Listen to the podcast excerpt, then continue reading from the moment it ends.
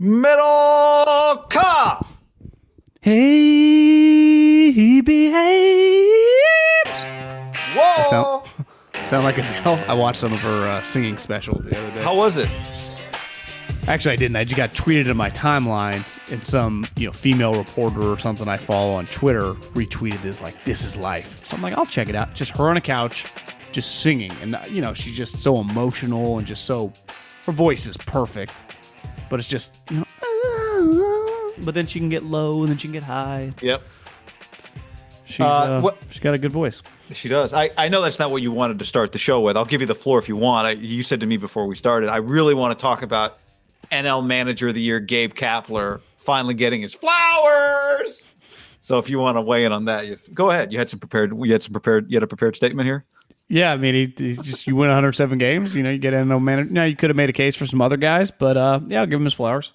I Uh, do think it's weird. I do legitimately when the executive of the year and the coach of the year come from the same place. It's always kind of odd to me.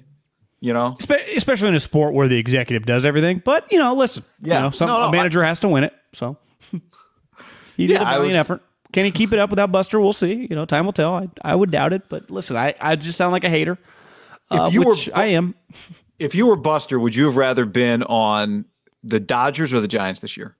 Like the Dodgers didn't, the Giants won the division, but the Dodgers went one round deeper. Uh, that's a good question. I mean, you'd rather be a Giant than a Dodger. That's the way I would Yeah. think about it. Yeah, yeah, right. and he was hitting home and he was hitting home runs in the NL the DS, so it's like it's like not my fault. No, I mean my ultimate point is you'd rather be the team that won the division if the other team didn't go to the World Series. And since they Yeah. didn't go to the World Series, winning the division is a thing that you remember, that people remember, right?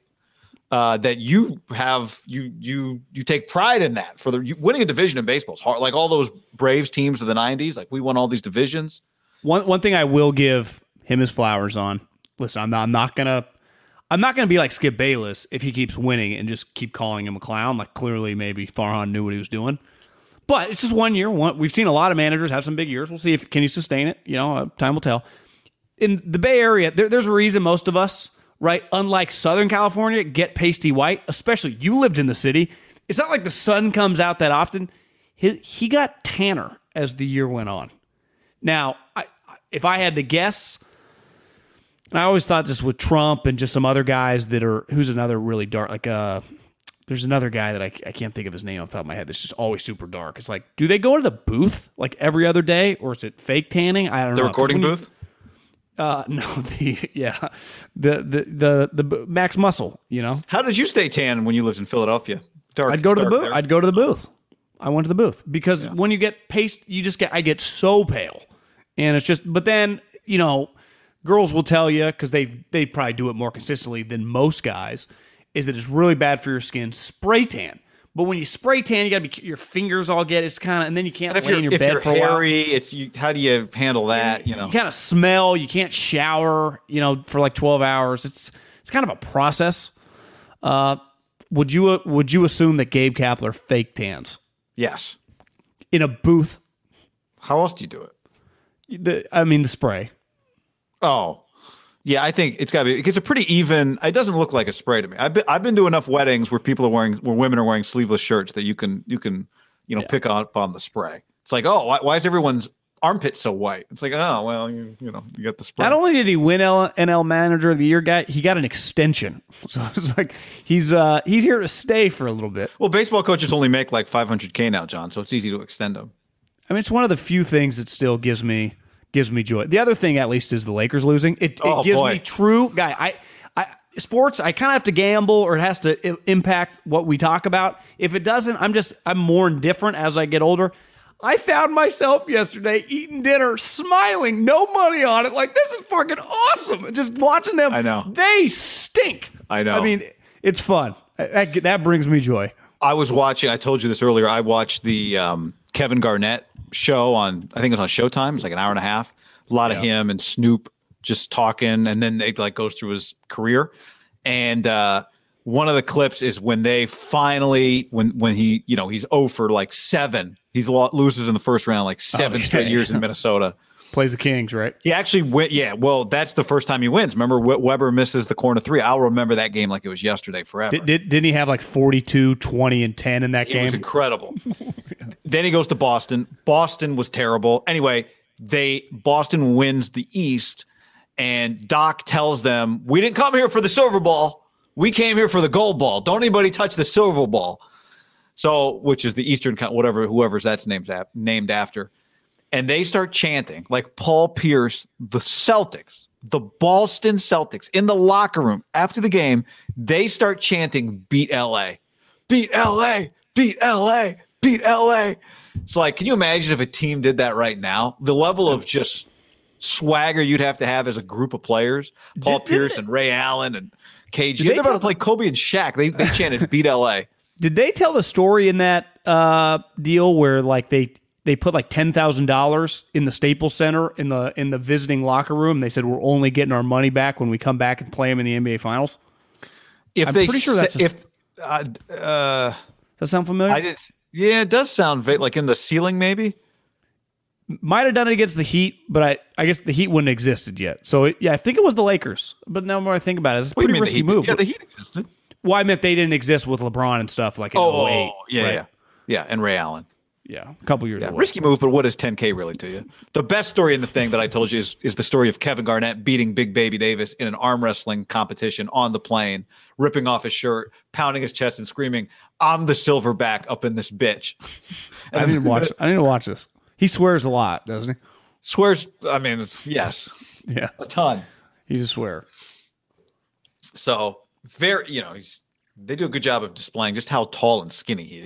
He's humongous, obviously. He's big. But um first high school oh, guy, right? Once they redid the rule, was he the first? His class? Uh, might have been. I mean, he he got his extension, his 126 million dollar extension. He was 21. I mean, he was definitely a high school guy. I don't yeah. know if he was the first. Uh, Andrew on the YouTube stream says, uh, "What kind of zip up is that, Middlekauff? Are they John boys? Is that what they're called? Huh?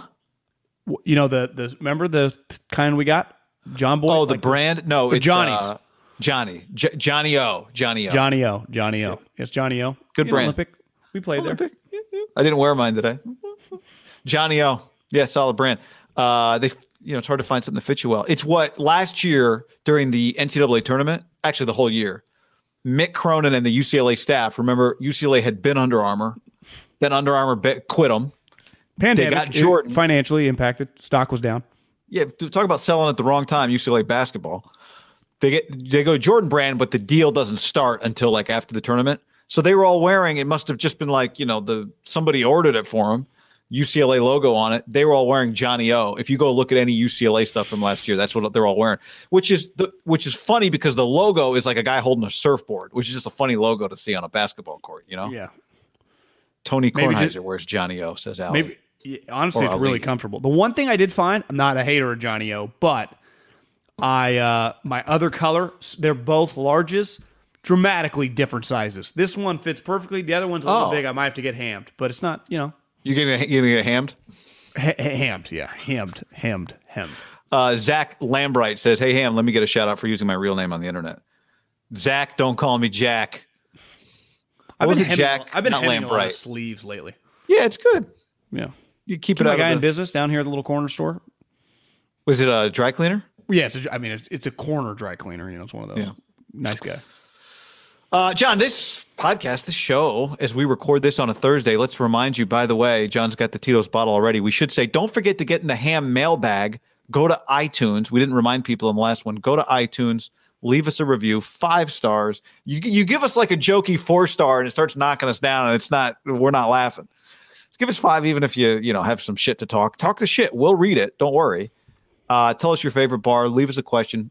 Go do it. It helps out the show. We appreciate it. All right, now you can show off that yep. bottle, John. Uh, sponsored by Tito's, number one vodka in America. And the weekend, really, depending on who you are, maybe it's already here. Uh, Ladies and gentlemen, the weekend. Well, well, next week, you know, we got holiday week, so I mean, I bet half our listeners aren't going to do a damn thing at work all week. You know, basically a seven day, uh, seven day vacation, which then Christmas or Hanukkah is right around the corner. I mean, this is just time to hang out. And uh, when you're hanging out, starting this weekend, to then even definitely going to Turkey Day, I would like some pictures on Thanksgiving with the meal, the stuffing around, and the bottle of Tito's. If you, any of you doing that, take pictures, link us in uh, any tweets, anything on Instagram. It's the number one vodka in America. I cannot hammer that home enough. Number one vodka in America. I'm gonna go with uh, I might have a vodka lemonade or uh, John Daly tonight. Actually, I haven't Ooh, hadn't had do a you have iced tea week. and lemonade on hand? Yeah, I have. I get the go to Safeway, and uh, I get the you know the the pre made Arnold Palmer the the light like the zero. Yeah, yeah. You don't Still need the pretty- full sugar one. Well, you don't because that one's still pretty powerful. It's still got plenty of sweetness in it. Oh, it's probably just got like an artificial sweetener, which is which is fine. Honestly, Uh, but- for most people, if I put a little vodka in there, you would not even be able to tell with the zero, let alone the real one. Yeah, which is dangerous. Yeah, it is very dangerous. You know? That's why I just Go know- down a little be, too be responsible. Be responsible. Tito's is awesome. Uh, you guys know it. It makes a great gift, by the way, for the holidays. Who wouldn't love that? It's the number one vodka for a reason. It's Tito's is not about that hype. Tito's is not about that bullshit. Tito's is about quality first and foremost. A quality that Tito himself has been honing in on since 1995 when he started his own distillery. It's six times distilled in copper pots, not columns. It's distilled and bottled in Austin, Texas. It's 40% alcohol by volume, namely 80 proof, crafted to be savored responsibly. Yeah, when you're out and about, you know, make sure, you know, when you're on premise, it's also called bars and restaurants, uh, order Tito's. You know, even if the other menu, you might on the front of the menu have another, you know, say, I know I want Tito's in there. I want that cocktail, but Tito's. That's right. And they'll, and they'll start be going, wait, what? what? But we we have this other one on the menu. Like, no, no, no, no. no. Tito's. I'm not about that. I'm not going to just take what you put in front of me. Give me the good Nope. shit. Don't let them dictate the terms. That's right. That's what, um, who's the defensive coordinator for the Steelers? Legendary. Uh, LeBeau. That's what Dick LeBeau would say. We dictate the terms. You be the Dick LeBeau at the bar. I loved it when he went into the Hall of Fame and like they were showing clips from like the 50s. He was like a star corner on the Lions. I'm like, Dick LeBeau played in the NFL. I just assumed he was the old guy like Monte Kiffin just coaching defense. But back well before we were ever a thought in anyone's mind, Dick LeBeau was making tackles in like the against Lombardi's teams. You know, I had no idea. neither did I. Uh, podcast also brought to you by the great Mexican delicious eats that you get at Puesto, John. Puesto, Oh, Puesto. We cannot say this enough. Puesto, Puesto, Puesto. You say what you want about the Jaguars. Say what you want about the Jags. The worst part about the Jags is they don't have a Puesto in their stadium. That's the worst thing they got going for them. Think about that. Yep. Well, if you're listening to this and next week the Minnesota Vikings are in town, the Niners do have Puesto in the stadium. Section 110, section 129. If you live in the East Bay or just Northern California in general, there are two, right? If you're in more north, there's one in Concord. More south, they call it the South Bay, which throws me off a little bit. When I think South Bay, I think like ocean, but it's really inland, Palo Alto, Santa Clara, San Jose. There's one in Santa Clara, really right by the stadium, right down the street, guy. So we got Puestos up here. If you live in South Bay, when I say South Bay, I think Southern California. There's ton down there. Just Google them. La Jolla is where it started. No big deal. Uh, entrepreneurs now feeding everyone tacos that are bomb. Yeah, it's uh it's fantastic. You and I have been there. We love it. Everybody that goes tells us they love it. Um seven locations in LA and the San Diego area. They got one in Petco Park. I don't know if there's a top golf situation going on at Petco right now, but um you can You got find Mel, them. you got Melvin's number still. I do. I should I'll text Bo Mel and tell him to get some uh I've been I kind of been chilling on him. I didn't want to hit him up too soon after he left, John, and why would you do this, Joe? Bob, why? Why? And then Bob would be like, here's why. I'd be like, I know why. All right, you don't have to tell me why. Taco Tuesday, every Tuesday, by the way, starts at three, goes until close. That's half off all tacos at Puesto, plus happy hour Monday through Friday from three to five, the Puesto happy hour, which includes the $9 Puesto Perfect Margaritas. By the way, taco recommendation from your boy. I'm a big fan of the quesadilla taco, which is the crispy melted cheese and the braised short rib. But you really you can't go wrong. You you cannot. We sampled, not sampled. We ate. They were the full size, big ass tacos. We ate them all, and they were fantastic. We ate them. We ate them. So go enjoy Puesto, and uh, you know we've been getting some of your photos of Puesto as well. So feel free to share that. We we definitely love it. Good, uh, just a good family owned Mexican restaurant that is on another level. The Adler brothers are knocking it out of the park, and uh, we appreciate their support. For shizzle.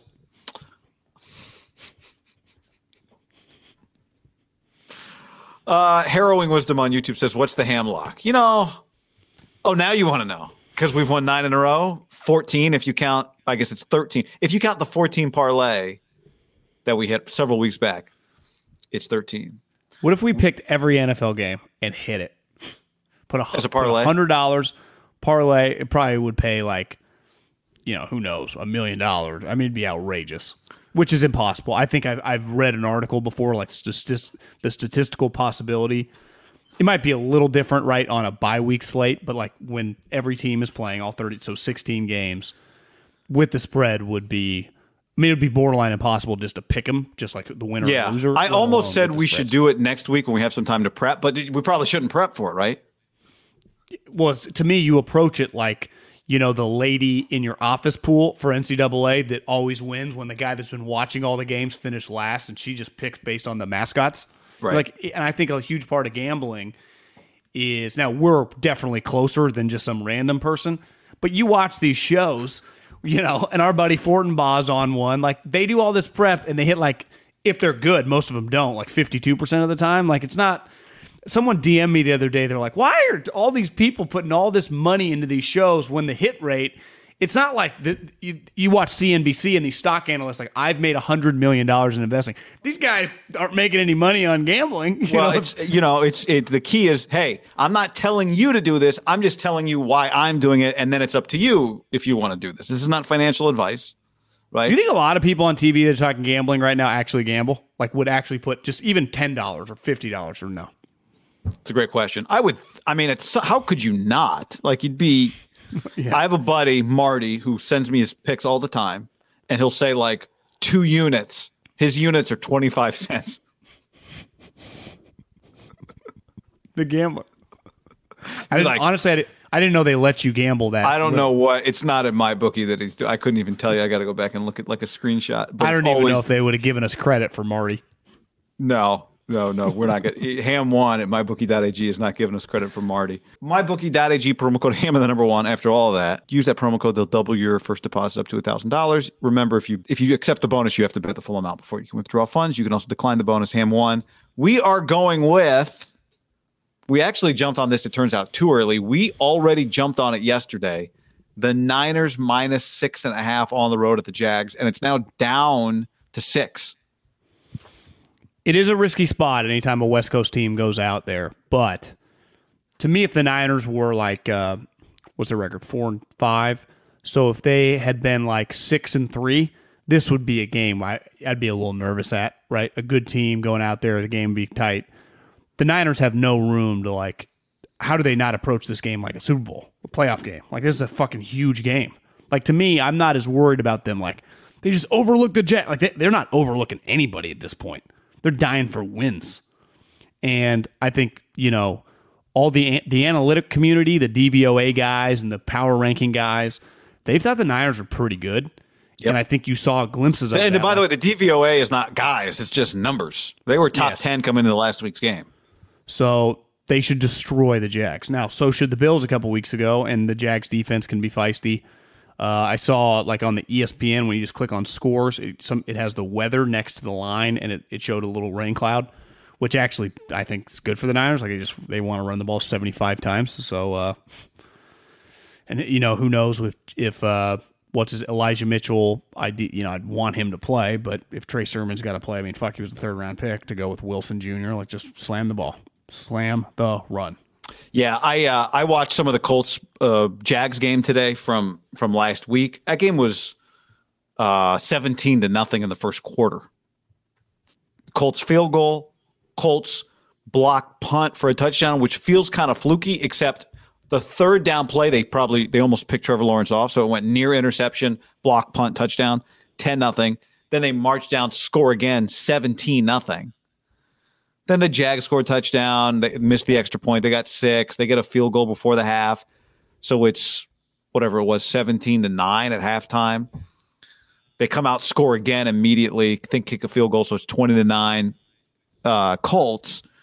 Then the Jags score at the beginning of the fourth quarter. And for like eight minutes, it's a three point game.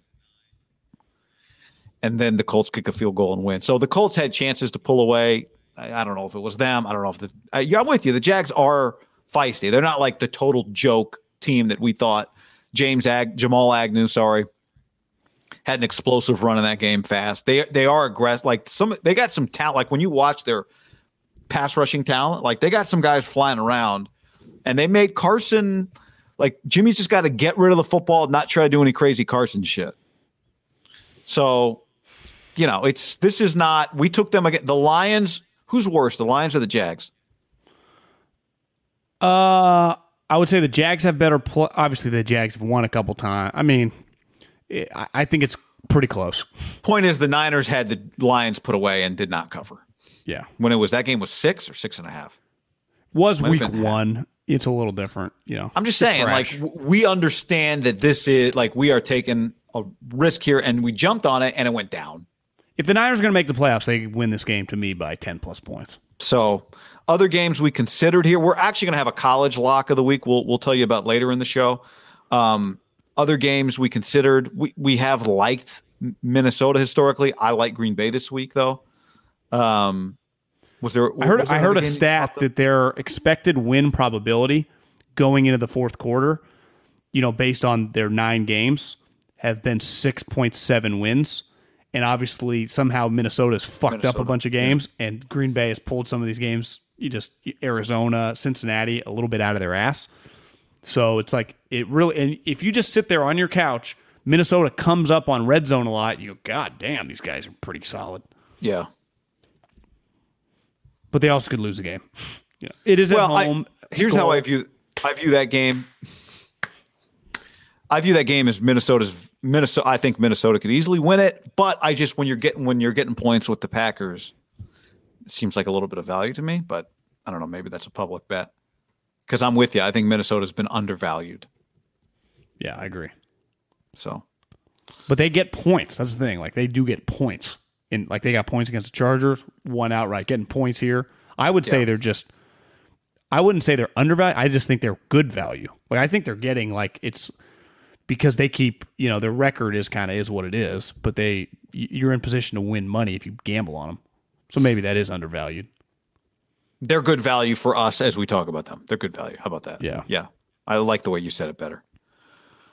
Um, Could the Eagles just beat the Saints?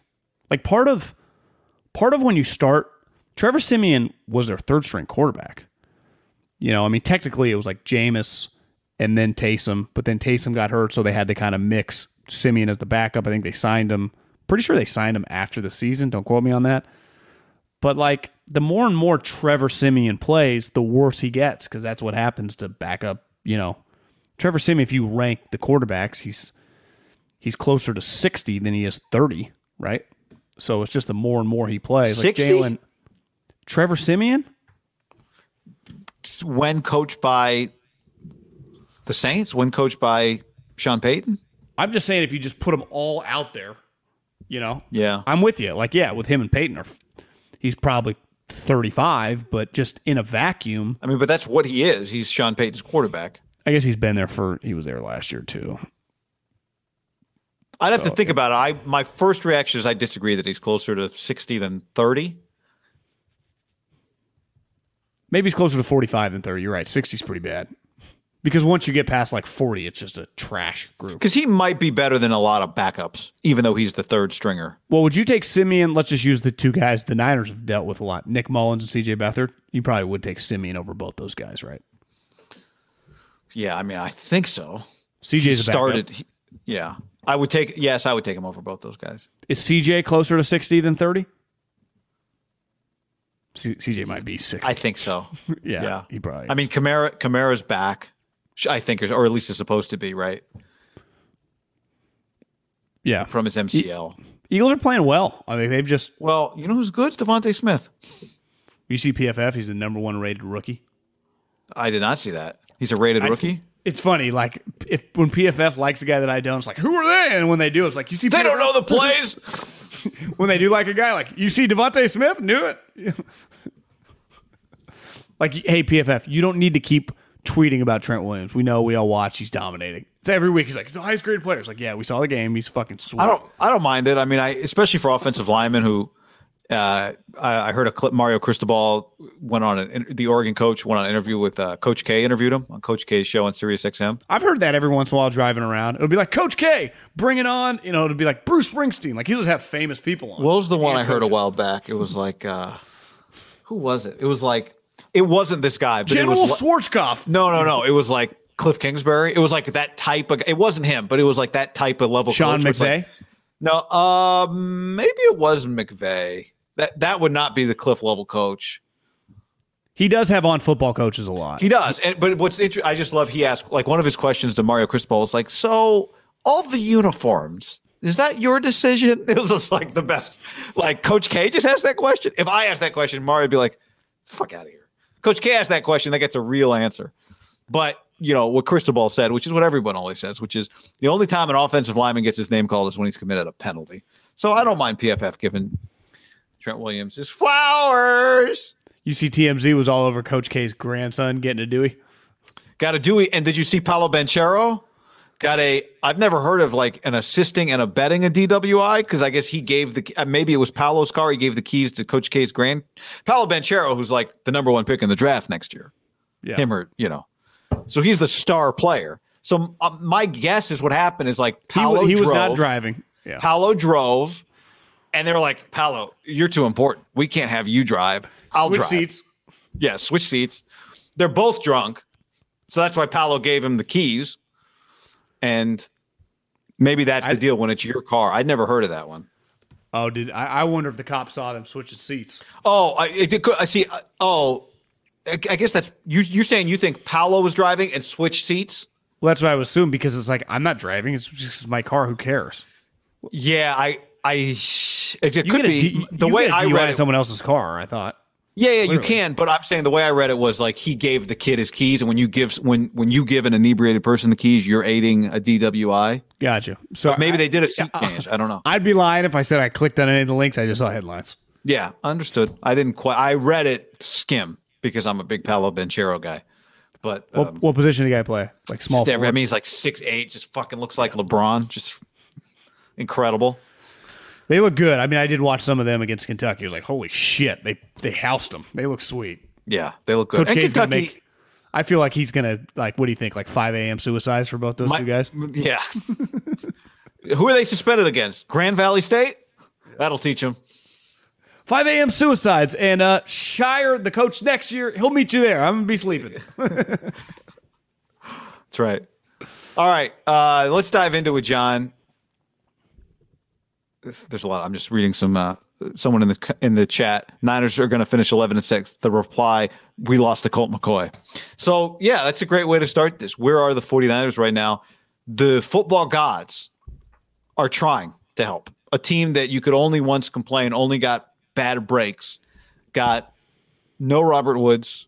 They got no Kyler Murray, which was a, a they actually we could go back. The football gods gave them no Kyler Murray, no DeAndre Hopkins, no AJ Green, and the Niners were like, we don't know what to do with this. So the gods are like, all right, no, no, seriously, we're going to give you another shot. Like when you used to be in the backyard shooting, you're like, last one before I go inside, three, two, and you miss it. You're like, one more. Oh, he gets the rebound. Oh, they added time to the clock. Three, two, and then the Niners beat the Rams. The football gods. mine like, mine was right. always like Michael Jordan to Middlekauff in the corner.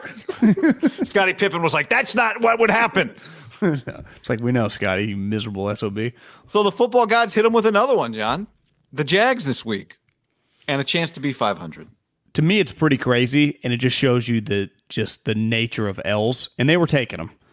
But when you get one good win against a good team, even if you have total ownage over them, it does feel like you got some life into you, and it's the way they did it, the players that dominated.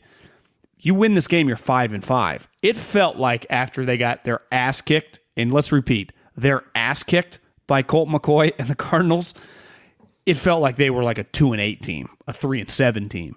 All of a sudden, you're five and five, and luckily, and we'll get into the playoff picture. You are more than alive, right?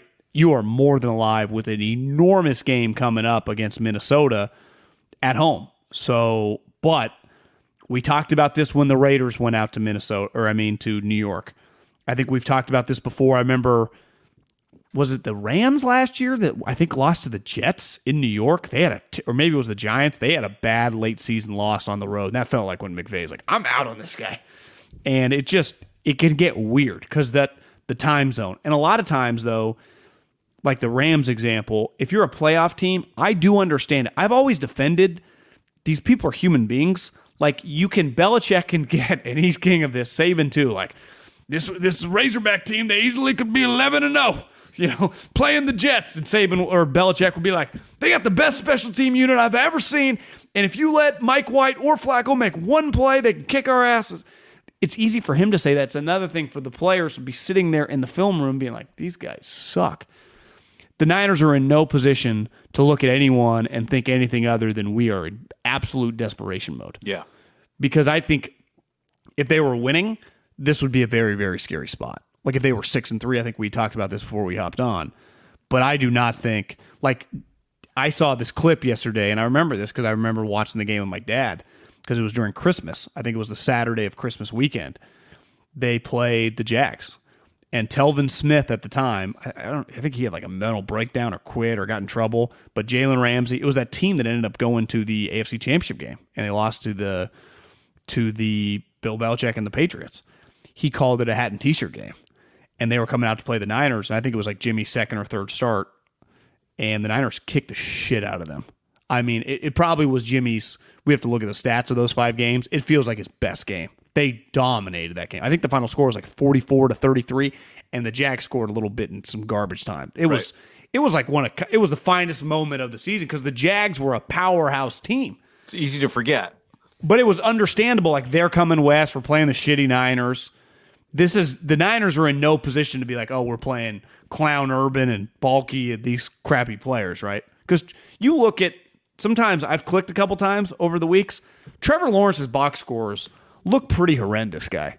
He is not part of it. He's in that that market, but it is not gone. Like when you're called the greatest prospect since, and you have this type season. Like let's face it, I'm not blaming all him, but it has not gone well for for Trevor Lawrence.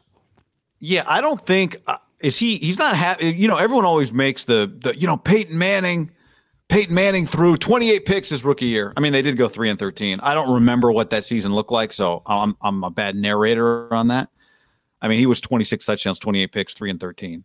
I don't think bad. Trevor Lawrence is not throwing 30, 28 touchdowns though. He's got eight. Yeah, he's eight games. and nine. So what's I mean, what's he on pace for? About an 18, 18 type season? Pretty bad. Yeah, it's not good. Like you know, throw a pick. Like to me, you throw a bunch of picks, but you're throwing touchdowns. From what, what the times I've watched them, how about they, how about guy fifty eight percent completion percentage is pretty alarming. Uh, yeah, Peyton was fifty seven, but in a different time, right? Inflation, right? What's that? Absolutely, like sixty four. Yeah, I mean, back we looked when we interviewed uh, Jonathan Smith. I think at that point in time, there were like in nineteen ninety nine two thousand, there were like 17 guys that were 64% in the country now it's like 80 of them. I mean, it's ridiculous. Like the vast majority of college quarterbacks are in that you know low 60s range. 20 years ago, nope. Like 15 guys were in the low 60s. Like think so, about G- guy Jimmy this season is 66, and he's pretty inaccurate. you know. Yeah, he's inaccurate with completions though. Like I watched some of the Jags Colts game the other day. His receivers, you know, Laviska, Lawrence, they miss some throws that are just like keep your head on a swivel if you're standing on the sideline. Like they are all over the place. Like there was one Laviska Shenault's just like like Laviska Shenault's got body language. They they I, I Dan he's feeding Dan Arnold like kind of like Dan Arnold. Not gonna lie. Yeah, well, Dan Arnold was on the Panthers and now he's there. So, uh, but it's they, they put it this way.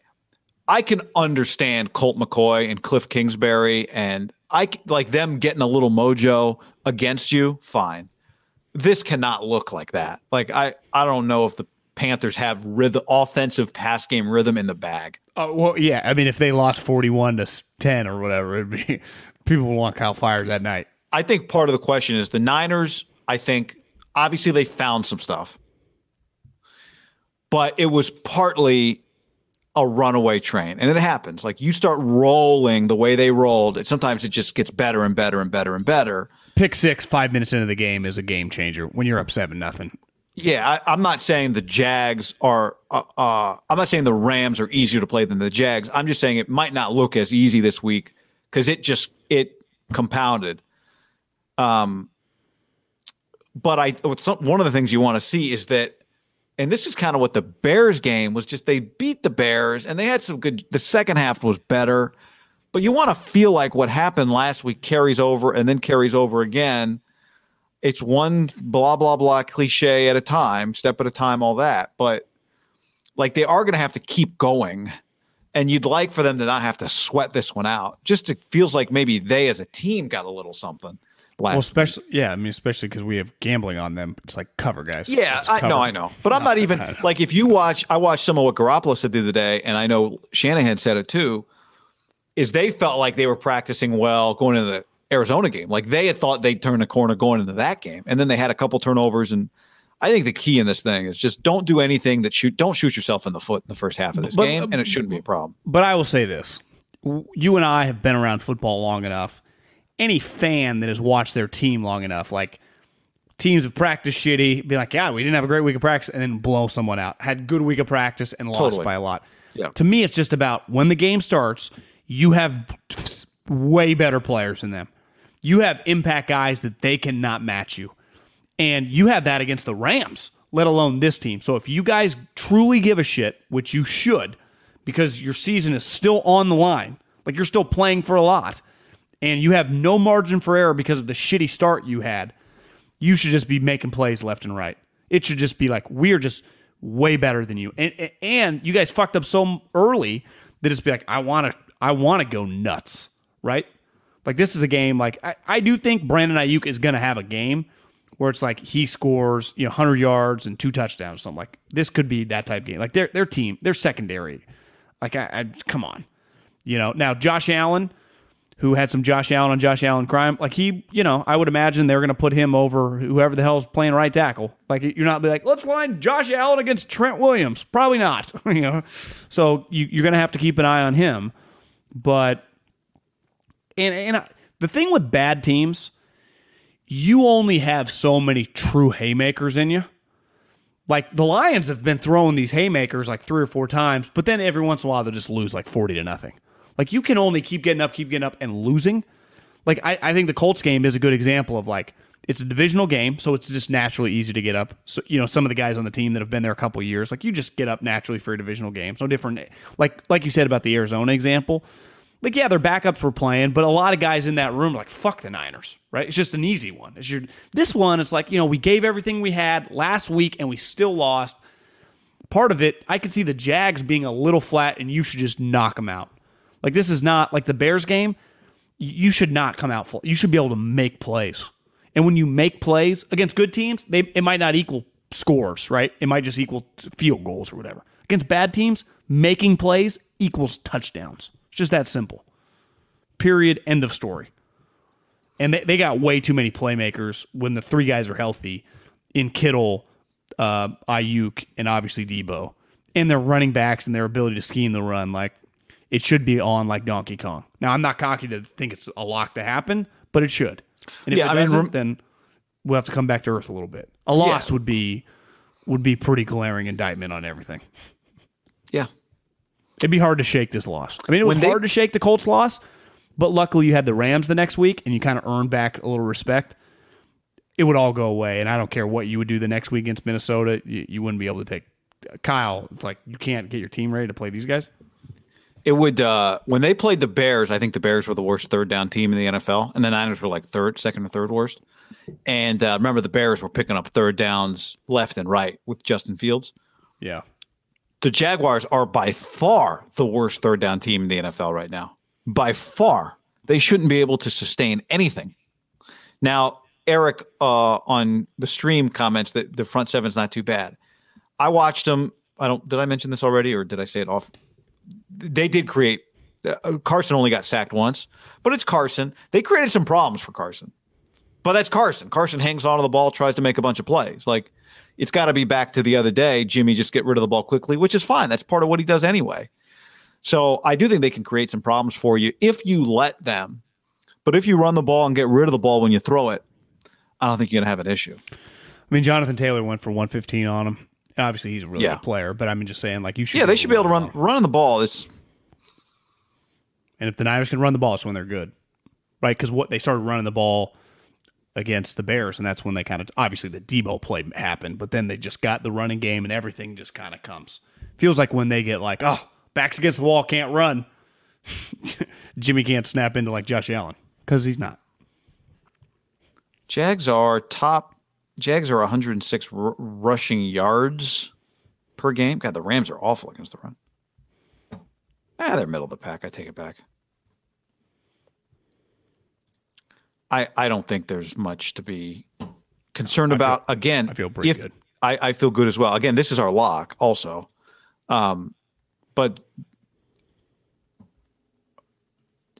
it's you just you cannot do things that make you worry about if you're still the person you used to be. And the person the Niners used to be uh, for a period of time is a team that turns the ball over, a team that doesn't convert third downs. I think they're still probably, from my perspective, maybe I'm projecting on them in a bit of a fragile state.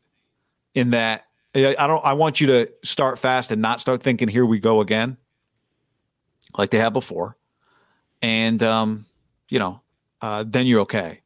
So I, I don't know how many risks you'll try to take in the passing game, but I think one thing, and this is where we might be in danger of not covering, is that Kyle Shanahan probably knows it's a field position game with the Jags. Like you can make them punt, just don't let them end up on your 40 because you went for it. I wonder if he went for all those fourth downs. Now he did it late when the game was out of hand because he knew the Rams could score with him, or at least in theory that the Rams could score with him. I wonder if he approaches this game the same way. I don't know. I think he, there was a moment earlier this season. I can't remember the game where he punted and he said he it was a mistake. Like I, I think he's an aggressive guy naturally when it comes to I this agree stuff. with that. I, I think you keep the fucking pedal on the metal and you, you try to, you know, curb stomp him. Uh, Javier Vega, what's up, Javier? Says on the stream, Jags are going to try and force Jimmy outside the numbers. Linebacker play for the Jags are pretty good. That's when JG10 gets in trouble. That's why. That's why you hand off. Does Jimmy throw outside the numbers? That's why you hand off, guy. Well, yeah, he does. When the guy's behind the line of scrimmage, it's a quick screen. Oh, okay. Does that count statistically? Uh, th- th- yeah, it's just like yeah, to eleven or nineteen when they just stop and you just throw it out the numbers. I don't know if that so the ball doesn't the ball doesn't go vertically; it just goes, uh, you know, horizontally. yeah. Statistically, I mean, I wonder. I really, I don't. That can't count a behind the line of scrimmage throw outside the numbers. No, All right, but that's that is Jimmy's outside the numbers pass. man. You're gonna have Yeah. to throw outside the numbers in a week, which we'll get to because you you know you have to score more points. This game you should you could be able to win like twenty one to ten or something, right? And here's the other thing: this guy will throw you the ball, which is crazy to think, but it just shows you like the moment you leave the little bubble, which he created, right? Because when Trevor was there, even though I look Clemson, they play Wake Forest, they could go nine and three this year. It's like their shitty, shitty year. They're still going to be nine and three. It's like that's why dab them. That, that's what you want to do. Yeah, Save he didn't. Again, accuracy. he didn't regress. Right. No, but they didn't talked really, about the other day. They didn't necessarily that much either. But at one point in time, they were like three and four, and it looked like they could win like five or six games. But they got it. They do play in the ACC. They do. But they miss. They miss this guy. But he also misses them because it's like this is a little harder up here, guys. Because part of being the number one overall pick, I think back to Manning. This is the defense of that guy always. They're usually going to such a shitty team. The thing people forget a little bit about Luck, he was awesome. His team had just been shitty that one they had won 10 straight games for a decade straight. They still had a lot of really good players. They just needed a quarterback. they just removed Peyton. Like this that Peyton team in 98 and this Jaguars team did not just need a quarterback. They need like 17 other things including potentially a coach. Did you see that if Dan Mullen gets fired he's probably gonna like he has Schottenheimer and Bevell I think on his staff he'll go fire those guys and just make Dan Mullen his offensive coordinator like get the Cool. band back together Yeah. Great idea. I don't think Dan Mullen's ever coached in the NFL, so that'll work. I if if Urban's coaching the team next year, I'll be shocked. But then maybe feels like it's stabilized a little bit. Uh, you know, I, we- I, I I feel like he's got two years in him it feels like that now. I I thought a few weeks ago that there was no chance. uh, with the, you know, touching the women at the. Well, they were touching him too at the bar. Well, just the His bar. losing and the skipping the team flight. More about all just just like the stress, all of that. Like I thought the stress of it all things change fast. was going to get to him. Um, you know, there's no such thing as style points in the NFL. but not all five and fives are created. Not all 500 records are created equal. Part of it is who you beat. Part of it is how you look. And, um, you know, this is the kind of game that can just get them some momentum if there's such a thing. And I think part of it is, and I saw the, the stat here in the comments because we, we talked about it the other day. I don't remember. I think it was an ESPN stats and info or next gen, whatever it was about Garoppolo 88 and his last 89 snaps out of the shotgun. Like more of that, right? Uh, again, I don't, you don't need Elijah Mitchell, you don't think, but I, I would like to see him play because he's the best running back. Maybe Trey Sermon can can get a few carries in there. It'd be nice if you can I get a like little see Trey movement. Sermon. I would too. So it's just take another step, take another step, and take another step, and you feel like maybe we could reopen our uh, you know our hearts to the possibilities of them not taking a step backward after they take one forward. Well, I'm looking at these playoff possibilities, guy. They look they look tasty. Or let's talk about like the other things that the Niners need to have happen for them. Butcherbox.com slash ham and another special deal. Free for a year. You get salmon, chicken breast, or steak tips in every order for a year, plus an additional 20 bucks off right now at butcherbox.com slash ham. Been telling you about it for years. Been eating it for years on a regular basis.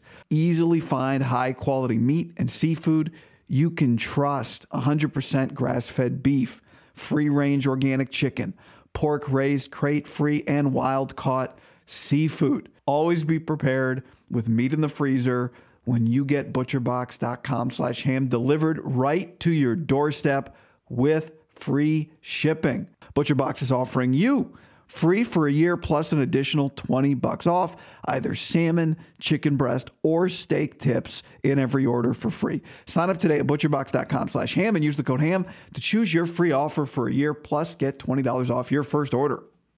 What's up, everybody? It's your old friend John Middlekauff. I'm here to tell you about our friends at Game Time. Here's what I need you to do go to your smartphone, download a little app called Game Time. Baseball season's in full swing. Oracle Park. Been there a million times. Never doesn't live up to the hype. Go get yourself some garlic fries, a brewski, maybe uh, some ice cream. They have very good Ghirardelli ice cream there. And when you do that, promo code HAM. So download the Game Time app. Your first pair of tickets, promo code HAM, H A M, save $20. The A's, only going to be in the Bay Area for the rest of this season. You probably can basically go for free. Just buy a pair of tickets to any baseball game. They also have comedy shows if you want to check one of those out, or concerts. Game Time app, promo code HAM, save yourself $20. We don't even need a thank you. Just hammer that promo code. Right? Now that the door's open they're kind of to me like oregon uh in the cfp where i've talked about oregon we've talked about it like they gotta as long as they keep winning if you have ohio state and cincinnati and what if alabama's a two loss the most important part of the whole cfp argument for oregon is that oregon wins. Like that's the essential part. So the essential part here is the niners win but here's other things they need to be rooting for. Let's go through them you still really quick feel very good about the top five teams or just in? Green Bay, Cards, Dallas, Tampa, Rams. We locking those Yes. squads in. I, I yeah i think so I think it's fair to do that too. Then you go from six to nine is a bunch group of the Saints, which are currently five and four and lost a couple straight games. You have the Panthers, which give them a little credit, went on the road, got a win to get to their five and five. You have Minnesota, who's four and five. They play the Packers, and you got the Niners, all kind of bunch there. And we're recording this before the Thursday night game. Like Falcons are four and five. Let's just assume the Patriots win, which uh, you can't really do on Thursday night games, but I guess you got to throw them in there. You have it's not just the seven spot is kind of iffy.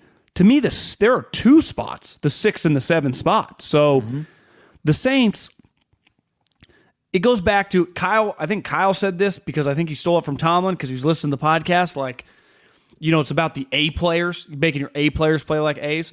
But also a huge part of that when Tomlin told the story was like Monte Kiffin telling him any good coach for a game can get a C guy to play like a B game. I agree. One part that got left out of there, well, what happens when you have to start your C guy? when your B guy is injured and you got to start your C guy.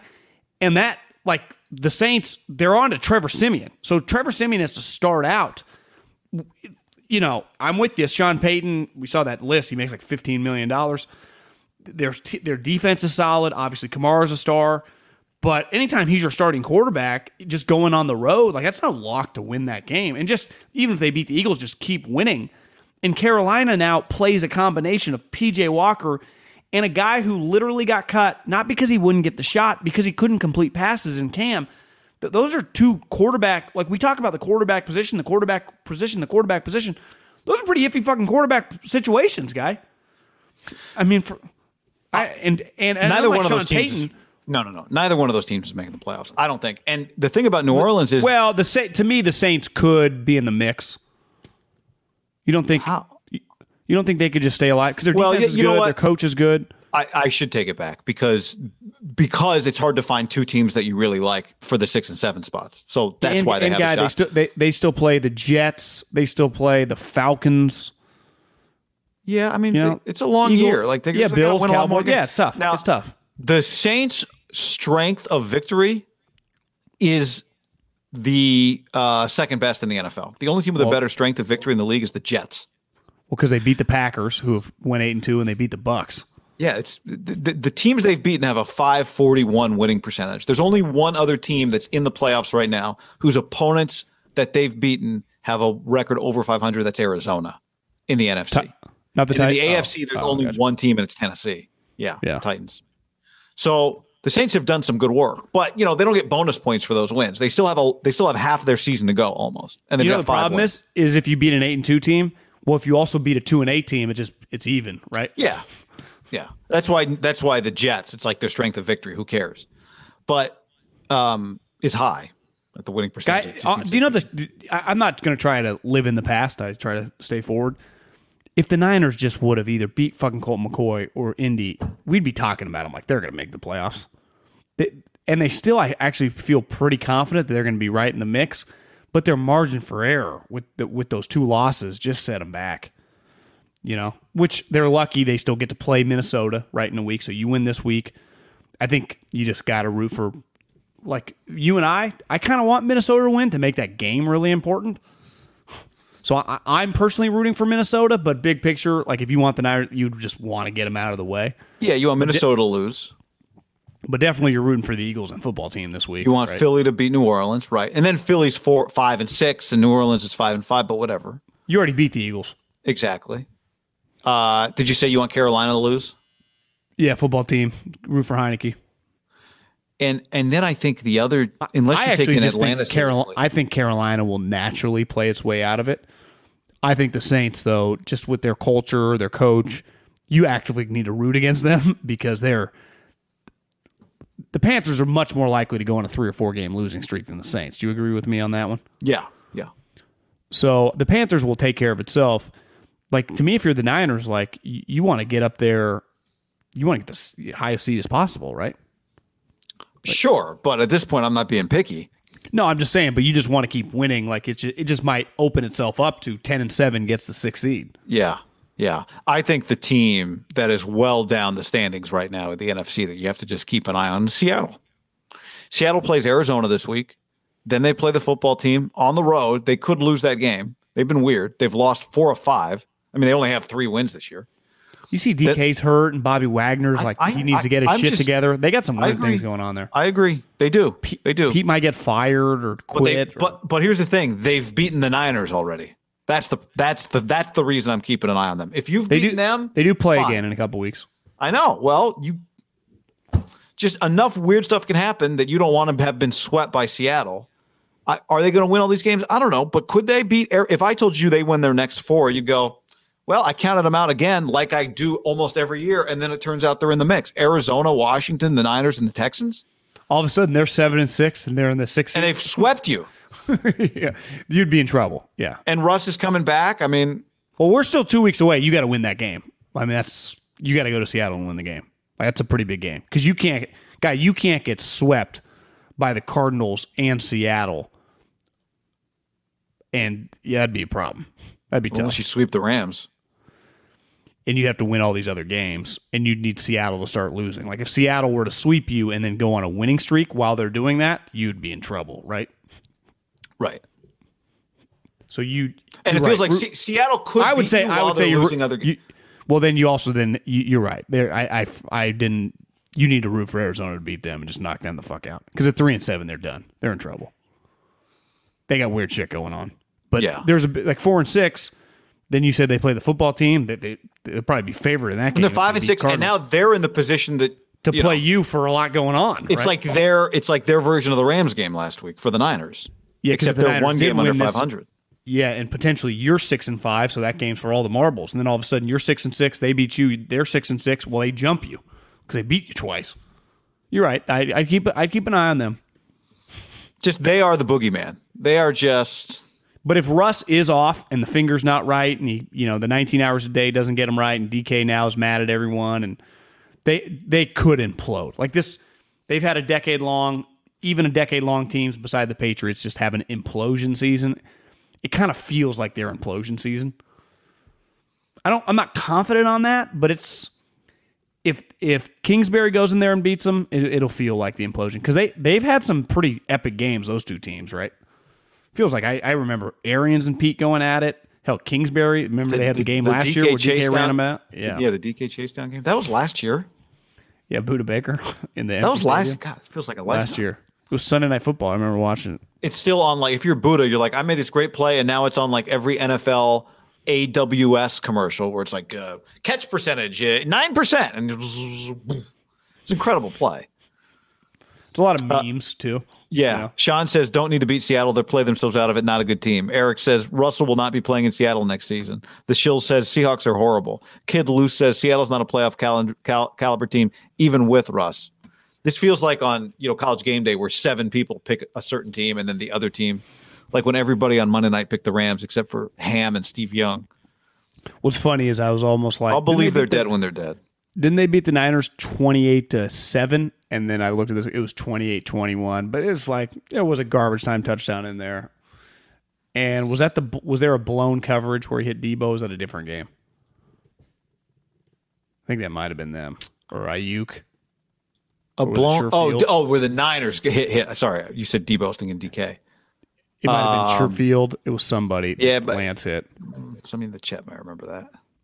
Yeah, it was Debo. It was a it was a blown coverage to Debo. It was wide open. He threw it down the right sideline. He just walked it in the end zone. I guess th- there is an X factor because Eric says, "Why isn't Pete Carroll on the hot seat? Like, ha- do they turn on their coach once and for all?" You know, Pete does a good job of keeping that whole thing together, but Oh yeah, well last week or last year when Pete missed the playoffs. Oh yeah, I forgot he won the division by two games. Like the, he won the division. Like what do you mean? Why he's on the hot seat? They make the fucking playoffs every year. oh yeah, I'm not worried about the hot seat. Although I wouldn't shock me if there's some I've heard something Russell weird doesn't like happens. Well, I mean, I've heard Russell's hard to get along with, so Yeah, well, he takes bodyguards to his own party where he invites everybody. So it's a little weird. where it's invite invite only. Yeah, that was the story. Invite only still has bodyguards. That'd be like bringing bodyguards to your own wedding. It's like, well, you guys invited everyone here. You know, all the people here are people you invited. Sometimes you're just an elitist. You're an elitist. here's what I know: this team wins a lot, and they're playoff caliber, and maybe they're not this year. And maybe I, I would rather be late to recognizing that the Seahawks aren't good enough this year than early. Put it that way. I, I agree with you. The chat seems to be very confident, though. But They hate Seattle. um, anybody else we need to identify this week? I think you just the Eagles and football team will help you breathe because regardless what happens in Minnesota, you do play them next week. So it's like that one you can control. The Saints and Carolina a little out of your control. You don't play them. To me, the Minnesota thing, if you had to rank them, they're the last on the importance. At minimum, you want either the Saints or Carolina, one of those two teams to lose. Minnesota, you you root for them to lose unless you're gambling on them, then you want them to win. But to me, it's not as important because you get to fucking line up with them a week from now, and it best case, I mean, you probably have the same record, right? If they do upset, you beat the Jags, boom, five and five. That's good for our business. I actually don't. I kind of want them to win because I think that makes that game really important, and I want that. I, I understand. I understand. I, I I look at it like, do you think six and two? You agree, you feel? If I told you right now the Niners go six and two down the stretch, that means they were ten and s- seven team. Ten and seven, you're in the dance. Right. You'd feel good about that.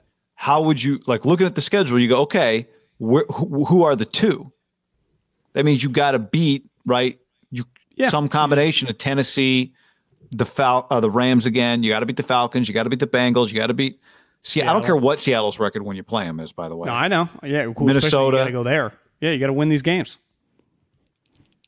So actually, it wouldn't be six and two. It, it would you would have gone seven and two over your last nine because you just beat the Rams, you right? count the Rams game. Yeah, That's what you got to do. Go do it. I I think the it's position possible. they put themselves in. I yeah, I do too. I actually think nine and eight, you'd have depending on how it all shakes out. It's you're not dead, but more But some than likely 10 tiebreakers might come into play there. Yeah, then you, You better beat. Minnesota head to head. Yeah, Who knows? I don't think Atlanta's going to be there, but you better beat Atlanta. Well, that's where the nine and eight thing, like, okay, you beat Jacksonville, but let's say Minnesota loses to Green Bay, but then Minnesota beats you, and then all of a sudden they're five and six, and they climb back, and then they get to nine and eight. You're at nine and eight, but they beat, you know, it's just you, you do have to win the games that are of the teams that you're playing in this mix, and the only team that you're playing right now in this mix is Minnesota, and potentially Seattle. Well, I mean, whether they're in the mix or not, they can fuck it up for you. Big time. Uh, John, before you go any further, let's tell the people about Indeed. Indeed.com slash ham. If you're hiring, you need Indeed. Just think of it like that. If you're hiring, you need Indeed.com slash ham. It is the number one source of hires in the United States, according to Talent Nest. And right now, you get a $75 sponsored job credit to upgrade your job post at Indeed.com slash ham. Yep. Um, get on it right now. People, if you're listening to this, small business owner, I can't recommend Indeed enough. Uh, they make the uh, Indeed assessments. You can reduce hiring time by 12%. We're all looking for people to hire. And the quicker you can get people to hire, faster it is, easier it is. So right now, with a $75 sponsored job credit to upgrade your job post at Indeed.com slash ham, get a $75 credit at Indeed.com slash ham. Indeed.com slash ham. Offer valid through December 31st. Terms and conditions apply. Need to hire? You need Indeed.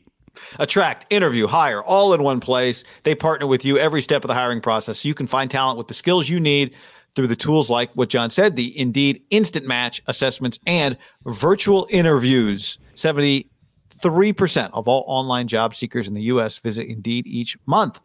Indeed.com slash ham.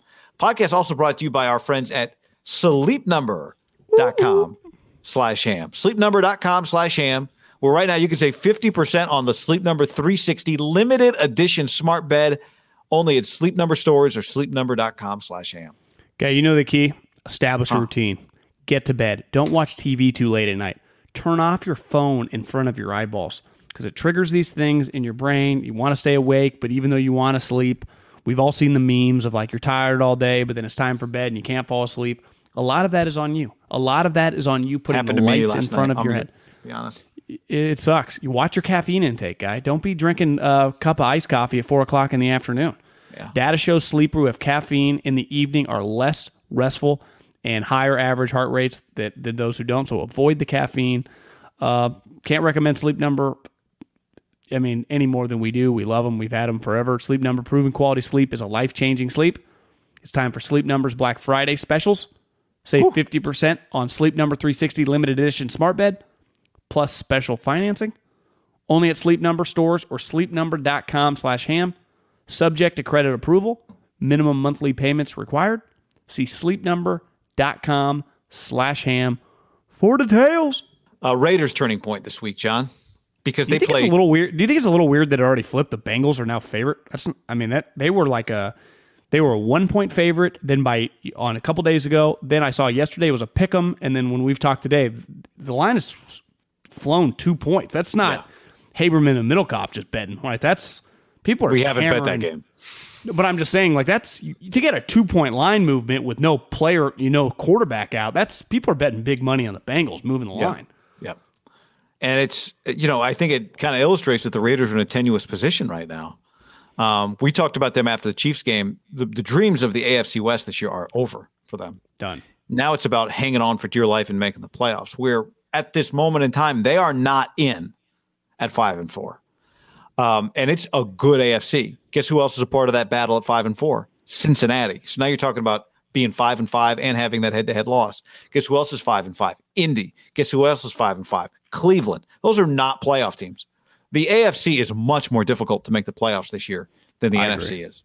Much, The- the- much. I th- I think they're not as good at the top, but they're like five through nine feel a little bit stronger than the than the NFC. I would say they have all seven other teams to me could be the one feel like at different points in time they're now the Chargers haven't been great, right? Pittsburgh, but Pittsburgh tied the the, the Lions last week, so I shouldn't say that about them. But feels like Kansas City hasn't really gotten going, and they're the four seed. And as you pointed out to me, the Raiders, this is this is going to come quick for them because they play Cincinnati this week, and then they turn around and play on Thursday on Thanksgiving, In what game? uh, the Lions game. No, not the Lions game. Oh, not the Lions game, the Cowboys game. Wouldn't you say that's the marquee game that feels like most people are watching around their house? The Cowboy game. Well, of the judging by the NFL ratings that I saw the other day, yes, I think the Cowboys game, a Cowboys game, has been like one of the top. I think six Cowboys games are among the top ten NF, uh, TV shows this year. Well, to like me, that that's in its own category. You're going to be a heavy underdog. I, I saw the the line was already like seven on that game.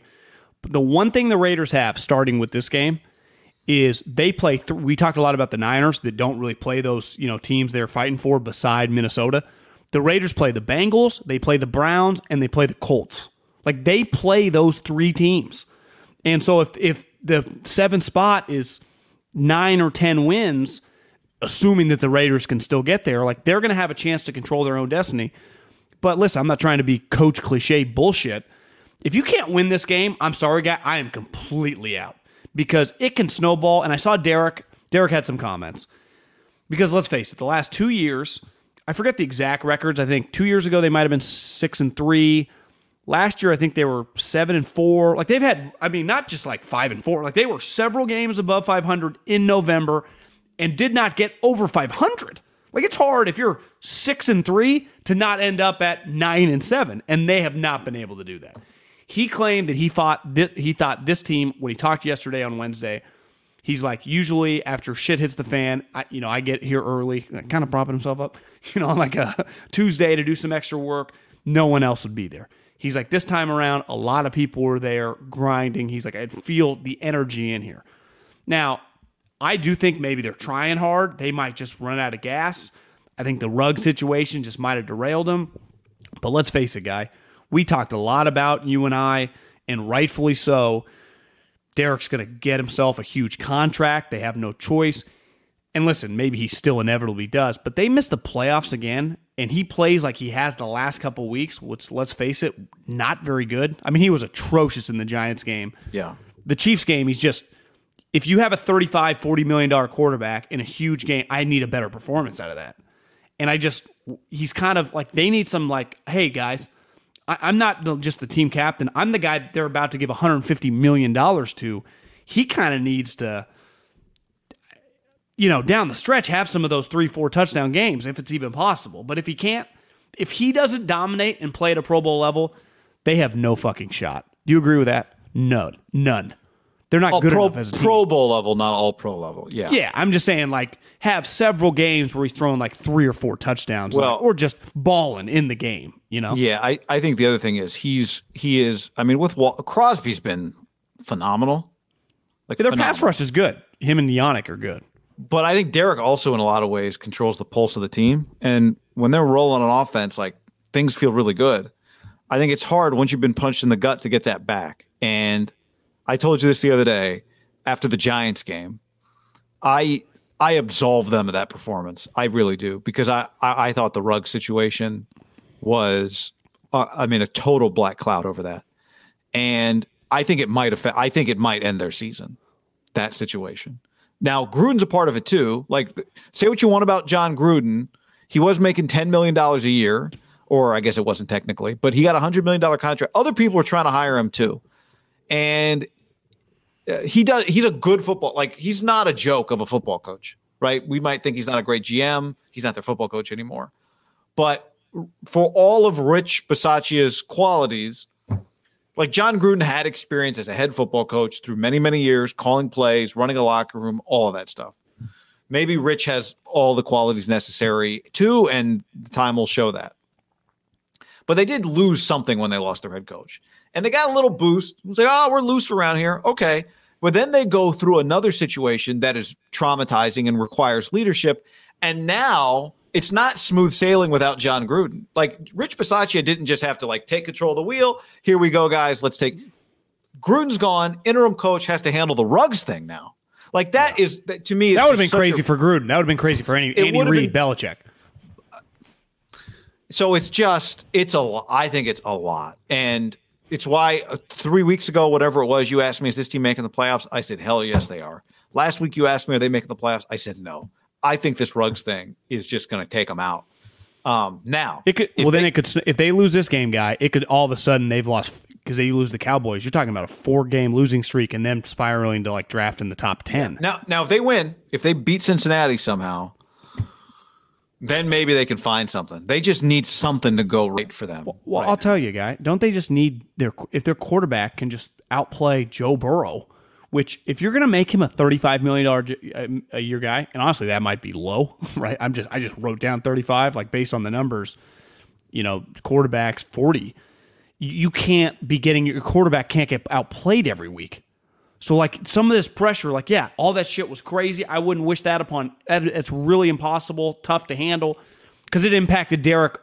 You know, the only thing that didn't necessarily was Arnett.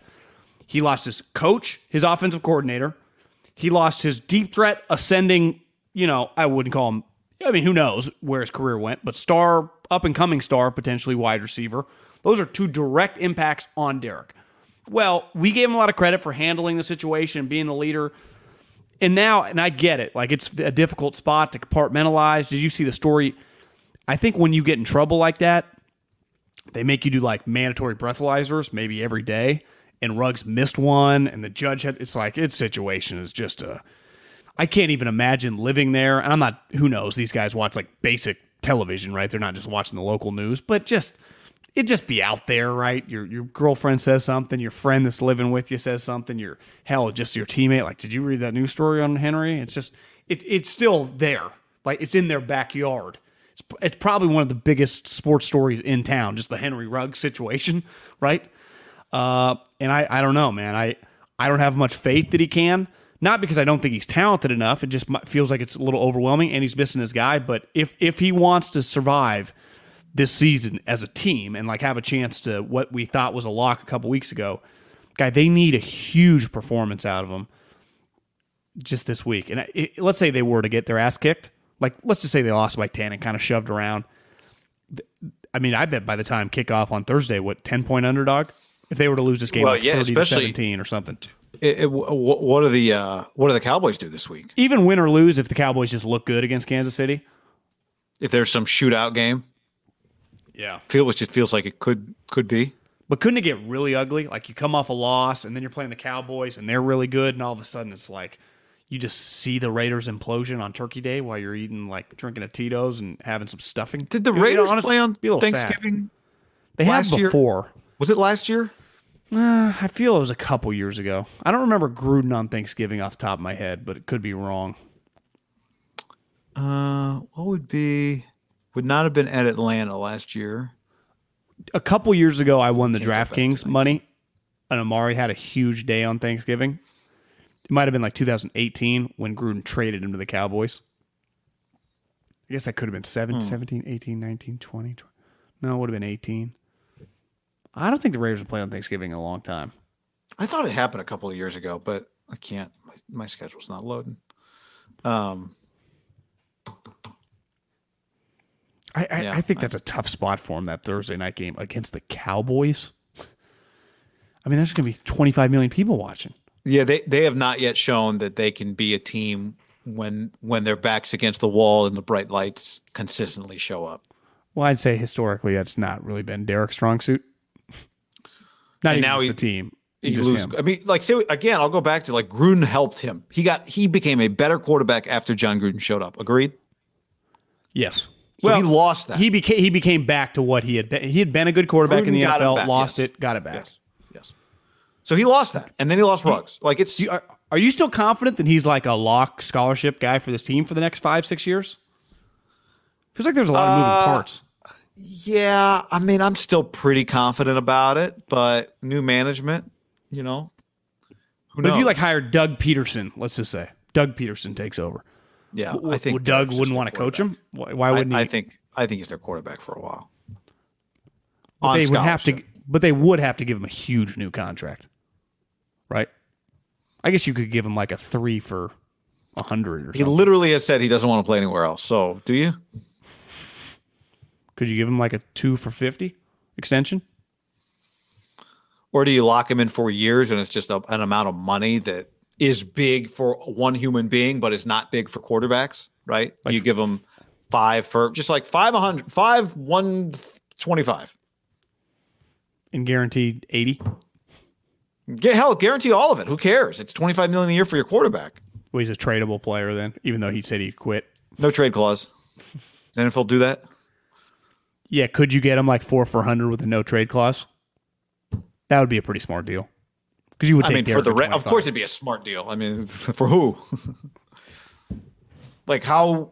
I'm being serious though. Like, what does his loyalty really get them from a monetary standpoint? I, I think it I think two things depend on Derek how this season goes how he plays because let's he's been really poor the last two games beside like two series against the Chiefs which DeSean kind of screwed him but it was just two series of the whole game he was bad Does he keep playing like that and then who the next coach is like there I mean Mark could just detonate this place right I get a new GM a new coach we've seen did you see uh when Eli asked Draymond he's like what's the meanest thing you could say to Peyton and Draymond, you could tell, was like, I don't really want to say it. And he's like, you know, Peyton, the Colts cut you, or like you, you were I- whatever. He just took a jet. I was like, damn. What the way he said it though was like good shit talk. So you just if Peyton Manning can get cut, if Tom Brady can leave in free agency, like I, I'm just sorry, like anything can happen in pro sports, right? So Derek can say he wants to stay, and it makes sense on paper, like where are they going to find a new quarterback? But we see it all the time, like people. yeah, I know. He's not winning. Unless he wins this game and gets him back into playoff contention. I know, but there's so many. I mean, it's also very easy to make a list of reasons why he's not winning that don't involve him. There aren't many quarterbacks that get to play nine or ten years with one playoff appearance. Be like Kyle if he coached eight years for the Niners the No, playoffs but I mean, there time. aren't many quarterbacks that coach that play nine years, and I would bet based on the number of coaches he's had, the No, I know. just the, I mean, it's his his career is just pretty unique based on the instability of the franchise. That's why I would recommend get the fuck out of there. I know we recommended that a while ago, but he doesn't want to do that. So, No, he's, he's very loyal.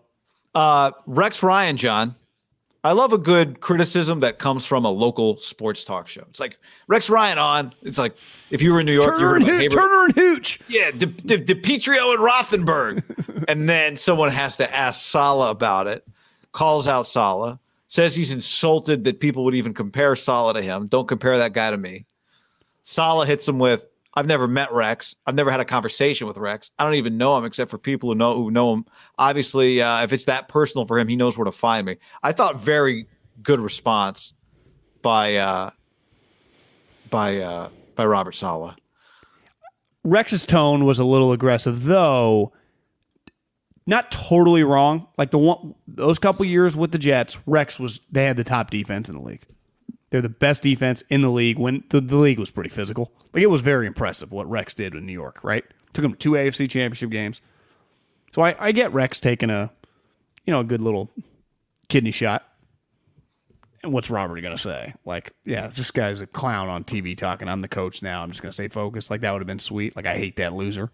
quote this guy was supposed to be a defensive guru rex ryan does uh, rex is rex like a jets fan or he just has taken on the jets since he coached them Uh, well, I would guess. Actually, I have no clue. I was gonna say I guess he lives in New York, but when you're really rich, you probably would move to Florida. well maybe he coached at buffalo maybe he lives some yeah maybe he's got a place up there in the Jersey's got I think, New York a little or cheap, something? little cheaper tax. Yeah, I bet he's around. I bet those New York guys love. I mean, I would try to get Rex Ryan on all the time, wouldn't you? Like if we were producing the show. So it, it makes sense, but it is. It hasn't gone well for Robert. Like they're just feel a little just discombobulated. The rookie quarterback looks shitty. The one thing in that's helped fairness to Rex, his defense sucks. yeah well the one thing that's helped robert is that trey lance isn't really doing much fields has shown some flashes but whatever Mac, nobody wanted him at number two anyway. Now, in the end, if Mac's good, that'll reflect poorly on everybody that drafted ahead of him a quarterback. But you know, it's not like Trevor Lawrence looks great. It's it's it's not really about the quarterback thing right now. I I think it's more that what what you said that defensively. Remember, he's not the coordinator. I know, but it's Which is still weird. you have a responsibility when you're hired as a head coach, even if it's not your side of the ball, to just bring some of that with you and feel like you're imprinting on your new franchise. Just some sort of you you said this credit to you, and this is far from over with with Saleh, but it's hard if you're the the rah rah leadership guy and your team's bad how do you help your team, right? Like when your team's bad and you're on one side of the ball, you're like, we suck, but hey, we're doing this one thing better at least. But you know, they're talking about Jeff Ulbrich. Are you changing the defense? Like, there's just a lot going on, and obviously, and on top of that, it's New York, so then you get Rex chiming in, who you know, it's not like Rex was sh- there he- 12 years. Rex was there for five. He had ain't gonna shut. He ain't gonna shut up either, right? no. But it's hard when it's going to take you three years to get things on. I don't. I don't know. I don't know what how this where this goes with the Jets. I think it's got a little. I think it's got a little weirder than even I expected with Robert, and that's just a natural. I would say avalanche that can happen in New York, in Philadelphia, in Boston, in some of these markets where it's just. I think you see it a lot in the SEC. You know, our guy Mac with Florida, it got weird fast, and there's just. I remember Phil Savage said, once the once the snowball starts coming down in the avalanche of negativity in the SEC, and he was tight with Mac he's like there just is no stopping the narrative. There there's no slowing it down. You know and I, I think the nfl is probably a little different than even the sec because it's not like in the sec you're just compared against saban. There you're still in the division with the bills are really good. Obviously you still got Belichick, and it's just new york sports are a big deal. Football's a big deal. It's just hard to slow it down guy it really is I also think in college, maybe it happens in the NFL too. I, and I don't. I haven't even looked. I just occurred to me when you're talking about college football about attendance numbers. But like I think one thing that happened in Washington with Jimmy Lake, many things happen. But one thing that happens is fan apathy at a college level changes things very quickly. Right? It can just that can help create a snowball very fast. Well, and I, I think Saleh is, and it's not his fault, like what happened the last decade. Like they have sucked, they've become a joke, they've become a laughing stock. He had nothing to do with that. But the moment you become the coach, you then, oh, same old Jets, so we're just rebuilding again. We suck again. It's like, well, I fuck, I didn't, it's not my fault. I just came here because you needed me. But you you just get lumped in with all those guys. It's happened with the New York Giants. It's hard to it happens for everyone that takes over the Lions, right? It happens just bad programs, it's hard to shake it. It's why in college you you have to pivot right away. You see with Sark, like it it just he feels He got a vote just- of confidence from the uh, chancellor today. yeah. The guy no came out to practice to tell him vote of confidence, Sark. Oh, he did? Yeah. Do you think Sark do, what would his buyout been? Huge, probably. Yeah. I mean, They they're paying twenty four million to last year's guys. I don't know. I, I think he'll be back. Yeah, he's back. Could go four and eight, but it's it's Uh, hard to just stop the the the negativity. It really is. I think Saleh has that going, and the problem is too, guy. I don't know. You know, having lived in Philly, you you can be whatever you want. I think anywhere, whoever your personality is. Like Mike Leach works in Mississippi State if they win eight games a year, right? Just like he would work any school, happy, negative, whatever. When you lose in a town that like they don't do happy go lucky bullshit. And Saleh's not a negative guy, you know. But He's also not kinda- happy go lucky. I know, but he's just he's much more an optimistic guy than he is like a Parcells. Like we're drawing a fucking line in the sand. Yeah, I are know, you but- with me? Are, but he's are- not gonna- We're he's not- burning the boats. People aren't going to turn on him because he's you know cheese. He's not going to be Sirianni or Gase. Yeah, no, no, no, no. I know, but he, I, he's he's not. You're right. He, he's. I, I guess I'm diminishing. He's not cheesy at all, but he's not like gonna rip like that. Is not accept. We will cut that guy. And sometimes in New York they kind of like that. Yeah. That's just not kind of. They're already doing weird things. Just got really weird for him really fast. Flacco. I mean, they're playing in Flacco this week. I know it's crazy. Well, we know what Joe Flacco. We, uh, it's weird. Like Joe I, Flacco's not I think Zach. I think. Zach Wilson's going to be a bust. I do. I think he's not going to be good. Yeah, well, it's not trending well, John. No. Well, how The way they how love Mike, Ro- they love Mike White. How does he's not help playing. him out? Zach Wilson. Yeah. Yeah, I mean, you got to find a way to win games without asking your quarterback to do a lot. That's the only chance you have. Yeah. And then maybe he can develop just kind of because the quarterback doesn't get to develop kind of in silence unless you're winning games without him doing a lot. Yeah. Can't move in silence like lasagna. That's right. Is that what it is? The? Something like uh yeah, yeah, it's something like that. Uh S is yeah. S is moving silence like lasagna. no real G's moving silence like lasagna. That's what Yeah, it is. that's it. Yeah, that's a good one. I mean, like, here's Br- Brady just said BYU. You made the point earlier about look at Clemson without Trevor Lawrence. BYU's killing it, guy. Do you see some of their scores? Like they've had a couple games where they scored like sixty plus. I had someone in the NFL mention, look at Clemson's offense since losing Trevor, even though he's struggling. Like clearly, he was very impactful in elite program. Right? You could make the argument like Mac Tua. They didn't. They didn't ever skip a beat. Just Mac to Bryce Young haven't skipped a beat. Look at Joe Burrow, and all of a sudden you watch Joe Burrow. You're like, yeah, he's really important. BYU, they, they had a game a couple weeks ago against Virginia. It was like 66 to 40. And someone in the league's like, you know, Virginia, I, I've scouted them. They're not bad. Like, that's look at that offense. The kid threw like No, it was a close touchdowns. game. Yeah, Jaren Hall. Not a great sign. You know who, uh, who? No one's going to notice who they play this week, but you know who they play next week? Saturday, USC, BYU, What's their record? Probably pretty good. eight and two. They're going to be nine and two. Well, they play Georgia Southern. I don't, that game doesn't count. Because part of it when you go back and we talked a lot about this last year when we were because he was playing in these games remember they had to redo their schedule and it was shitty Yeah, I mean they, they won eleven games against a bunch of nobody. What's funny is like Kalani Sitake is now Feldman's got him on the list. Will he take the Washington job? Will it, will USC offer him the job? but I, i'm talking about the quarterback though put up all these numbers against Oh, pretty- right, right, right. Yeah, yeah, know, yeah. Gotcha. against how many how many corners did zach wilson face last year that are he's going to see on sundays probably not many probably not many and Yeah, the I mean, best team he played they they, lost and he didn't play that well Coastal.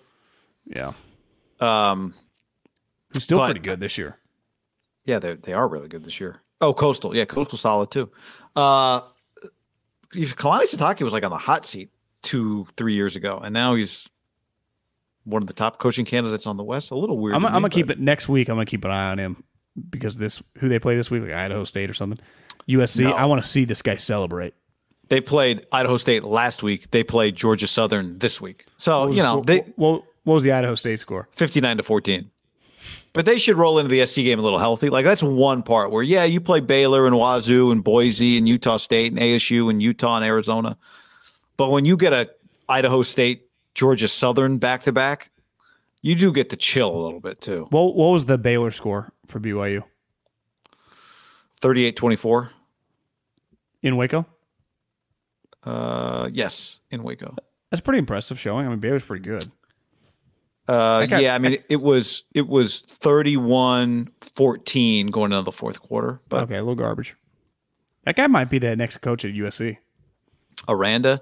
Yeah, the one thing about him is he's not like a outwardly big personality guy, which is okay. I mean, I don't know who was it that uncovered the thing about um, point differential in the Big 12 tiebreaker that made him kick the field goal late against Oklahoma last week, which was a pretty. Did you see the end of that game? Lincoln was pissed. I saw that he was mad, and I didn't know why. And then I heard someone say that point differential thing is important. Like that's why he did it. That right? and I do agree with him. Like it was kind of crazy. The fans had rushed the field. They made him pull eleven players out of the locker room. It's not a safe situation for a visiting team just to be on the field when fans are stampeding. So he has to bring eleven guys back on so these guys can kick the field goal. And then the fans stampede the field again. He's got eleven guys out there trying to get back to the locker room. Like it kind of sucks. It's kind of yeah. like that's kind of BS. But when they didn't kneel on the ball, I then understood. He was also mad. He wanted a 15 yard penalty on Baylor for the fan rush, which is legit. I don't know why they didn't give it to him. Yeah. It's just, you know, when you're lo- when you're losing by, you know, the game's over. I think sometimes I like Lincoln a lot. That's why he's going to LSU. Johnny's gone. Didn't you hear? Or is he going to Miami? Or is he going to uh, LSU uh, or Texas A&M when Jimbo leaves? I can't tell. He's taken three jobs. Would you accept 8 years, 96 million dollars? If you were him to go to LSU. Eight years. Like Mel Tucker's is ten. His is eight. So it's just it's higher per year. Would Oklahoma give me the same deal in this scenario? Uh, no. Why not? don't think, well, I don't think they have the money. They're not as rich. They're about to go to the SEC. They'll have the there money. yet. Buy that shit on credit, John. I know. That's what I'd say. I mean, if Oklahoma was going to pay me the same amount of money, I'd stay. Do you know you can take all the? I mean, you do know this. He can just take players with him. Like he can just leave. He can just like bring like ten guys. Portal? What's his What's his signing class? Well, seven of my guys, including the quarterback. Yeah. Would you It's take it? out of the realm of possibility. Would you leave uh, if you were him? I mean, knowing how much he loves it at Oklahoma, how good his situation is. He's nine and one and not in the playoff. He's ranked 13th right now at nine and one, not even close to the playoffs. I, think the thing that only he would know is like, is it possible to get the caliber of guys on defense to compete? Because I think they can get the caliber of guys on offense, but for whatever reason, they can't get the caliber of guys on defense. And is that Yeah. just a forever thing, or is that just is that going to change? Uh, they clearly recruit really well with them, but they are missing three or four guys that are just are going to play at Georgia, are going to play at Alabama, are going to play at Ohio State that just tend not to play at Oklahoma, and that he's coaching to win national championships. He's already generationally wealthy. He's probably made fifty million dollars the last six, seven years. Like it's not about the money anymore. He's going to make a ton of more money wherever the hell he goes. To me, it's just like, can I win a national championship here? And but then you also got to factor in, do I think I can? And I still really love the place. Like it's not a black and white decision, but I bet it's a little more complicated than just people say. Once some of his football people like has legit conversations with maybe, hey Bob, could I come over and I'll bring a six pack and we just can I pick your brain? Because remember Stoops, Stoops turned down a lot of jobs, not a lot, but like I mean Ohio State, Alabama, Florida, right? I'm every you know for a decade tried to hire him after he because Stoops won the national championship I think his second year, and he just basically stayed there for another a decade and a half. Now they had really good teams, but you know, he kind of proved like this is, and historically it has been, but money has changed so much even in the last decade. Like, what if Oklahoma's like, hey, you know, we can give you like a $60 million extension? I'm with you. I don't see how they wouldn't be able to get it together, but the SEC money and the Big Ten money is clearly on a different level right now than everyone except like Texas. Would you rather take Oklahoma into the SEC if you were Lincoln or not have to deal with? Like, would you take a source of pride and like I took them to the SEC and built them up there? Because you're not doing that unless your plan is like I'm going to stay, you know, another four years after we go to the three years after we go to the SEC because I want to win in the SEC. Well, you're probably just- more locked into this than me. Remember when it first got announced, you and I both were like, they'll both be there next year. Do we feel like that, or is it going to take a little time? No, I don't feel like that anymore. So they're going to play in the Big 12 for a couple years, feels like, right? I mean, I, I, I nothing's really changed since then, so maybe I should still feel that way. I don't know. Yeah. I mean, I wouldn't be shocked if it's But I'm just asking, is it attractive to have that? Like, I'm the guy that took these guys to because you can go you go eight and four in your first year all of a sudden. Right. And ha- do you know we were talking about this when we were out on Saturday? Like, do are they putting these two teams on the West? Is one of these was one of these teams like does Oklahoma get to go to the East and get to play some of those teams? Like, I- I don't know if they've configured it correctly, right? Because if one of these two teams has to go to the West, like if it's like flip a coin, Texas, you get to play the East teams. Lincoln, you get to play the West. Bama, Auburn, Mississippi, Mississippi State, A and M, LSU. Good Say luck. what you want about Texas and Texas. They'll, they'll have players. Yeah, but they're going to lose. Like the thing is, like I assume the University of Texas is going to lose when they go to the SEC. Oklahoma, it's like they should be able to compete, but like, do the, instead of going eleven and one every year, are they immediately just nine and three? So it's like, yeah, do I just want to be the coach at nine and three? Well, how many years is nine and three going to be cool? Is that going to be a really tough transition? Like at LSU, could I win the national championship next year? Most coaches stay too long. Yeah. Most coaches don't leave in a in a great situation at that level of program. And I think Stoops is an example. He he would have turned this down and he would have had the opportunity, right? If this we could just rewind it a decade or two decades. I could not fault him for leaving. I, I would actually respect him like this guy's in it to fucking win it. Yeah. But Saban, God, remember be the way- Oklahoma. They've got such a good situation right now. I heard that they would just hire Heupel, who's actually done pretty good at Tennessee. Tennessee's been respectable. I know. I watched Tennessee the other day. They're they're wearing like these all black uniforms, and I realized I haven't watched Tennessee like a game. I'm not counting uh, Jauan Jennings' film two years ago. Oh yeah. I haven't watched Tennessee in like watched Tennessee in a long time. Well, the the other thing is that there's so many jobs open that Power Five coaches are going to leave Power Five jobs to go to these jobs. The domino effect, when it's all said and done, could be crazy, right? Like, do what jobs come open because guys take USC, LSU, does Oklahoma? You know, it's like, how does this shit all work?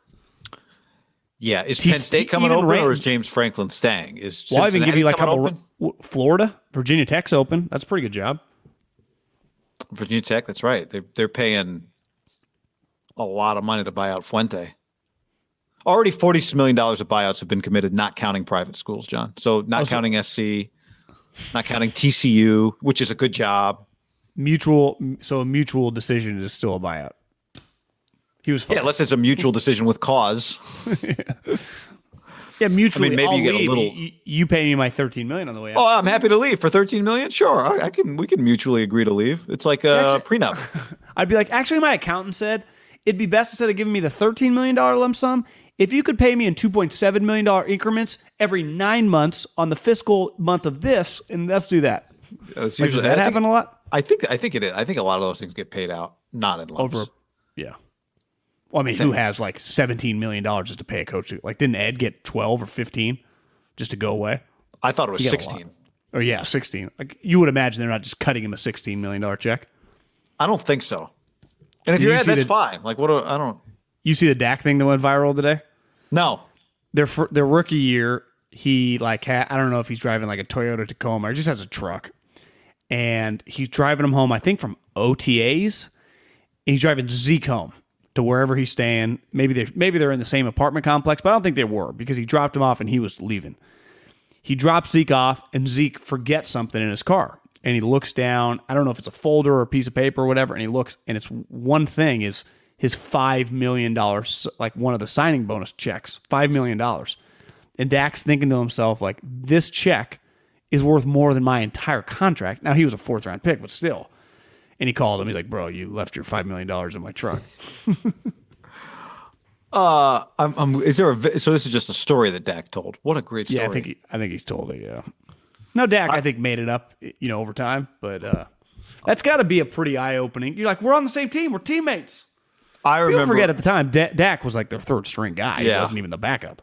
That's why. That's why Stephon Marbury left the Timberwolves. I've I've mentioned this to you before. I'm uh, uh, when I was doing minor league baseball. I remember one of the scouts for the Cleveland Indians told me the story about like one of the clubbies going to wash uh, Manny Ramirez's car, and Manny's like the keys. The keys are in the glove box, and the guy opens the glove box, and like every one of Manny's checks is just stuffed in every game. Uh, uh, you know, two week check is just stuffed in the glove box. Which at the time, you know, now it wasn't five million dollars. This is in the '90s, but still, just in a ridiculous amount of uh, of money. Didn't didn't Rickey Henderson frame a check that was a million dollars in I his think office? so. There's some story like that. Was it Deion or Rickey? It was one of those two guys did it. Deion, there's another guy. By the way, John, let's tell the people about rexmd.com slash ham. Get real and generic ED treatments delivered discreetly to you at rexmd.com slash ham. Go check it out. Yep, over 100,000 men get generic Viagra from the comfort of their own home. We don't want to go see a doctor. It's very uncomfortable. Listen, we don't have to tell anybody. It stays discreet. It's between us, but it's not even between us because we'd never know. There's no copay. There are no doctor us. office visits. you. And your shipping is always free. Yes. I mean, listen, us guys, we got problems. And if you're looking for generic Viagra, RexMD has made the process fast, easy, and affordable. So don't wait another minute. RexMD is now offering starter packs of generic Viagra for new customers. Visit rexmd.com slash ham right now to get started. That's rexmd.com slash ham. rexmd.com slash ham. After the end of a good fight, you deserve an ice cold reward. Modelo is the mark of a fighter. You've earned this rich golden lager with a crisp, refreshing taste. Because you know the bigger the fight, the better the reward. You put in the hours, the energy, the tough labor. You are a fighter, and Modelo is your reward.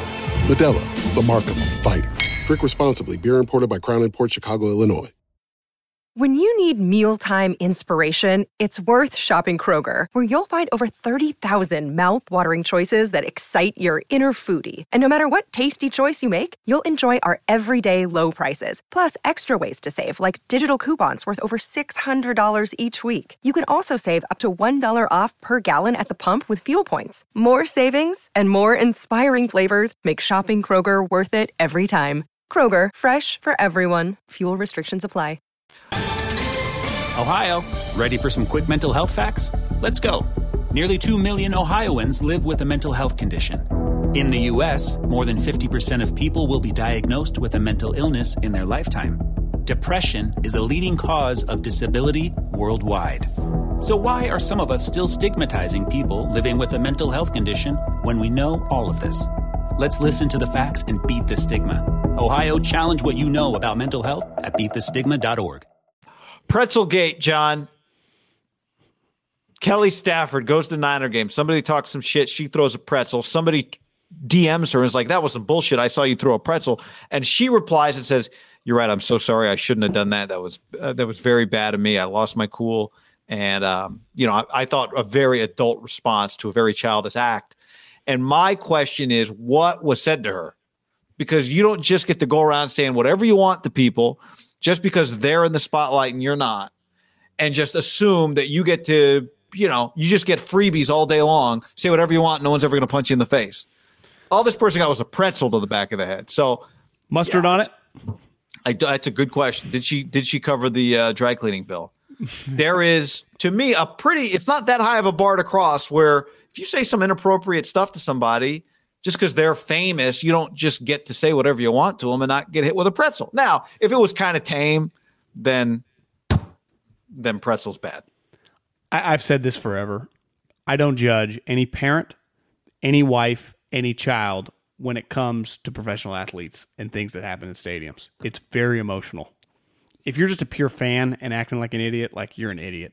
But when you are saying something about someone's kid, about someone's husband, like put yourself in those shoes. I'm pretty unemotional about everything. Like if you're doing things in my family, like those are people that even the most unloyal people tend to be pretty loyal to beside Aaron Rodgers. And honestly, the more and more information we found, it kind of lean on his side. But a lot of it is because they always have your back. Unlike it looks like Rodgers' family, what they did to him was pretty fucked up. Now thinking my parents would never do that to me. That's fucked up. I'm, I'm on Rodgers' side on that one. But like I, I just I do think though, here's my one pushback on just families. Listen, in a perfect world, you'd be able to go to away games and all these sports and it'd just be fine. People would act mature. but the problem is that's not the case. People at these games are drinking and they're drinking heavily and it is it's a pretty consistent formula in uh, in our in our lifetimes that th- things get said. So I, I can't really blame idiots for acting like idiots in a venue where they constantly act like idiots. You know, it's a tough spot. I don't know what she should do. Not go to the game. She'd be like, "What am I supposed to not support my husband?" I'd be like, "No," but I don't. I wouldn't tell you that. But when you go to these games, I'm sure you've had experience over the years. It's just they're just gonna be idiots there. Wearing like a number nine jersey, right? Name on the probably back. ch- and cheering when he makes plays, which I don't blame you, but it's just I I would avoid it. But then you wouldn't get the moment like the the dude at the Texas parents. You know, did you see that? The guy They that drove the game 12 away, too? hours. He just I did his know. Applebee's commercial. I just saw his Apple. He got an Apple. He got, they paid him, John, I think it was $800 cash and then like 800 or $1,000 in Applebee's gift cards. He's a freshman. Had never played a snap before that Never play. Game winning two point conversion against Texas. one of the things Rinaldi told Russillo is, you know, because Ryan was asking him like, you know, you do a lot of tear jerking stories, and he was like, you know, I'd push back and just be like, those are just those are stories people are drawn to. It's he went to go visit this guy, the kid, this week, and showed him the video for the first time of his parents that went viral. They're like two million views. He- I don't think he had. Incredible. So he's just like, yeah, That'll be on college game day this week. No, big noon kickoff. Rinaldi left. Oh, big noon kickoff. Yeah, yeah, yeah. Sorry. So that's that'll be a tearjerker. Wow. That's awesome. But I just like for those moments, which are incredible. There's just you and I have been to enough games. They're just idiots, man. And I'd I think football. feel- I think football too is probably just the event. It's a, probably even like baseball. I wouldn't even think twice unless it was a playoff game. Basketball, not really either, unless there's animosity between the two teams. But football is just booze is getting drawn. It's a, it's like there feels like the release of all these humans. Which I listen. A lot of people listening, actually, most but most people go just watch the game. But there is a percentage of people that at any moment can go viral for you know doing stupid shit. Yeah, I, I think you take on in some ways the persona of what you're watching. You want to be a part of the game. So on an NFL field, players do things and say things that are not acceptable in normal society, right? And you kind of sometimes some people take that on. Like, yes, I'm here to be a part of this, and that means I'm going to yell some things that maybe I wouldn't yell if I were walking into a Starbucks and I saw Kelly Stafford standing there, right? Will this person say these things to Kelly Stafford at Starbucks? I think I think the major difference is though you have no clue who she is in Starbucks or Safeway. I'm just saying if you recognized her at Starbucks, you'd be like, "Your husband sucks." you probably would not. Probably not, but maybe. I'm sure things get said. But if she was just wearing a Stafford jersey at Safeway, and let's say you hated Matt Stafford, That'd be like, weird. God, that guy sucks. You know, could you just you, you never underestimate? Again, it's a small percentage of people kind of looking for stuff. Absolutely. Uh, you mentioned Rinaldi. How about the story that uh, you clipped off that he told uh, Ryan Russillo about Saban? Well, do you know that? Have you seen the or just read? And I'm sure you've seen the movies. Like Martin Scorsese loves using "Give Me Shelter" in his movies. He used it in The Departed. He used it in Casino. He used it in Goodfellas. Like he is, I think he used it. He's used it in other movies. Like that's his go-to. That I went on YouTube. "Give Me Shelter," which is just an incredible song. Uh, is just Scorsese is a sucker for that song, and he finds a way to put it in his movies. And Rinaldi said that Saban, when he drives home after every single game, I actually think it says a lot about Nick. He's just such a creature of habit, right? Because it's not a win loss thing. It's like that is the song he listens to when he's driving. I would guess a two hundred thousand dollar Mercedes uh, home from the game. That's pretty incredible. And then I was like, I actually watched the song, like the lyrics of the song. I mean, I've Yeah. heard it a million times. I mean, it's a it's a song based on Vietnam, you know, as a lot Yeah. of songs, you know, were in that area. I remember reading the the line where the woman starts screaming in the background like rape, murder. Yeah. That was she was like a fill-in and like nailed it somehow. I don't know if that was supposed to be. I think uh, was that Stevie Nicks. I think it was maybe supposed to be Stevie Nicks. Maybe is the she- story, or was it she Stevie couldn't Nicks? make it? I don't think it was Stevie Nicks. Yeah, I think it might have.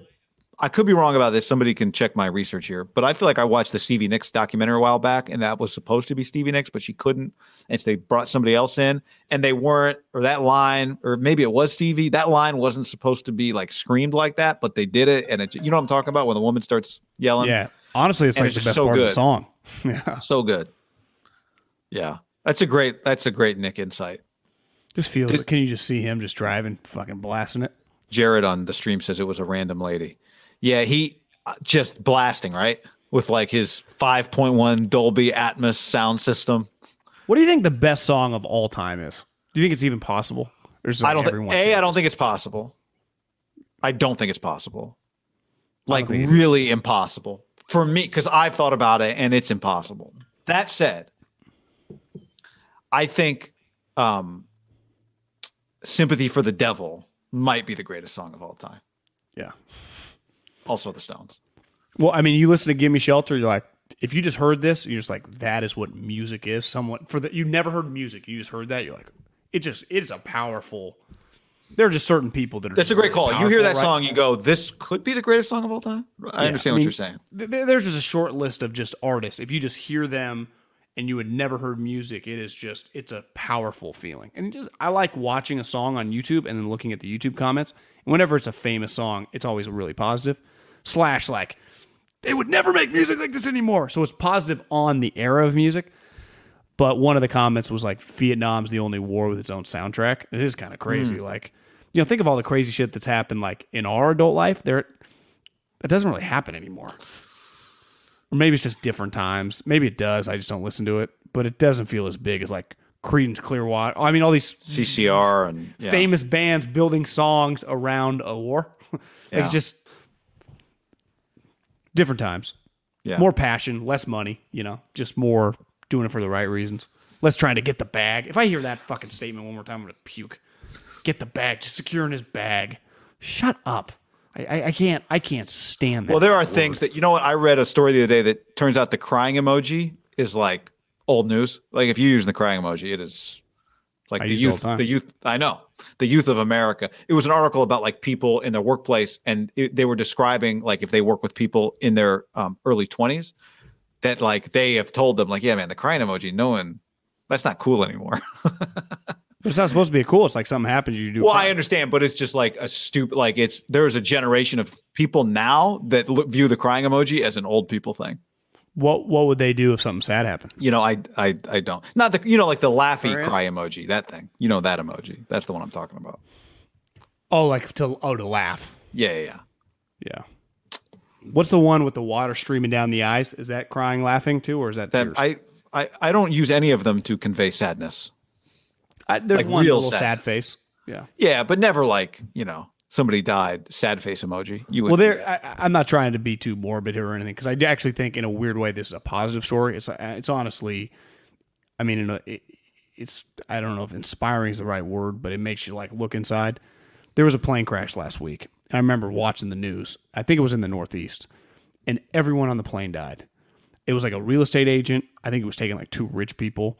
Um, that's what my guess because when I heard it was a real estate agent, a couple, their daughter, and then the pilots. It's a private jet, and it crashed.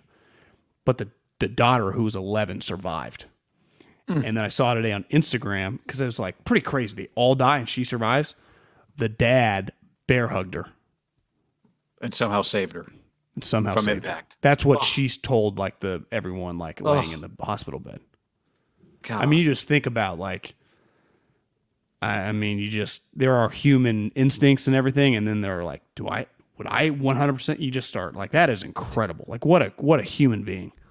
oh, I had a lot of questions that I can't even. Wow. Yeah, I'm- I mean, I'm sure she'll, you know, who knows? But it's just, not to kill the moment as you're talking i'm in to take us i'm in the process of going to every gimme shelter on youtube under the haberman and Middlekauff youtube account and just writing nick saban sent us well here's a live one nick saban sent us One one question I would have: Do you think he just downloads it on Apple Music and connects it to his phone, or is it like downloaded? Someone from the dealership puts it on his car so he can just press a button. It can't be that complicated. you don't think it's like apple carplay just gets in the know. car hits play on the phone bluetooth automatically gone you know Yeah, I'm- that's what just- i'm thinking it is He just does give me shelter from his phone. yeah, Yeah, or or I'm sure they have the ability to just say it out loud in his you know 2022 That's right. Mercedes. Play Yeah. Gimme Shelter on repeat.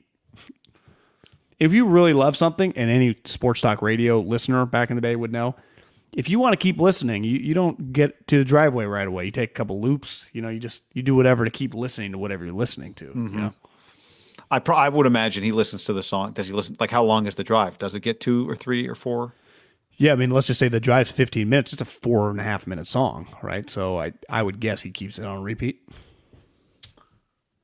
I don't know what music I would have guessed Saban listened to, but uh, Stones makes sense. Uh, it's probably spoken to the Stones, like pre-concert one time. They bring Saban in to speak. All right.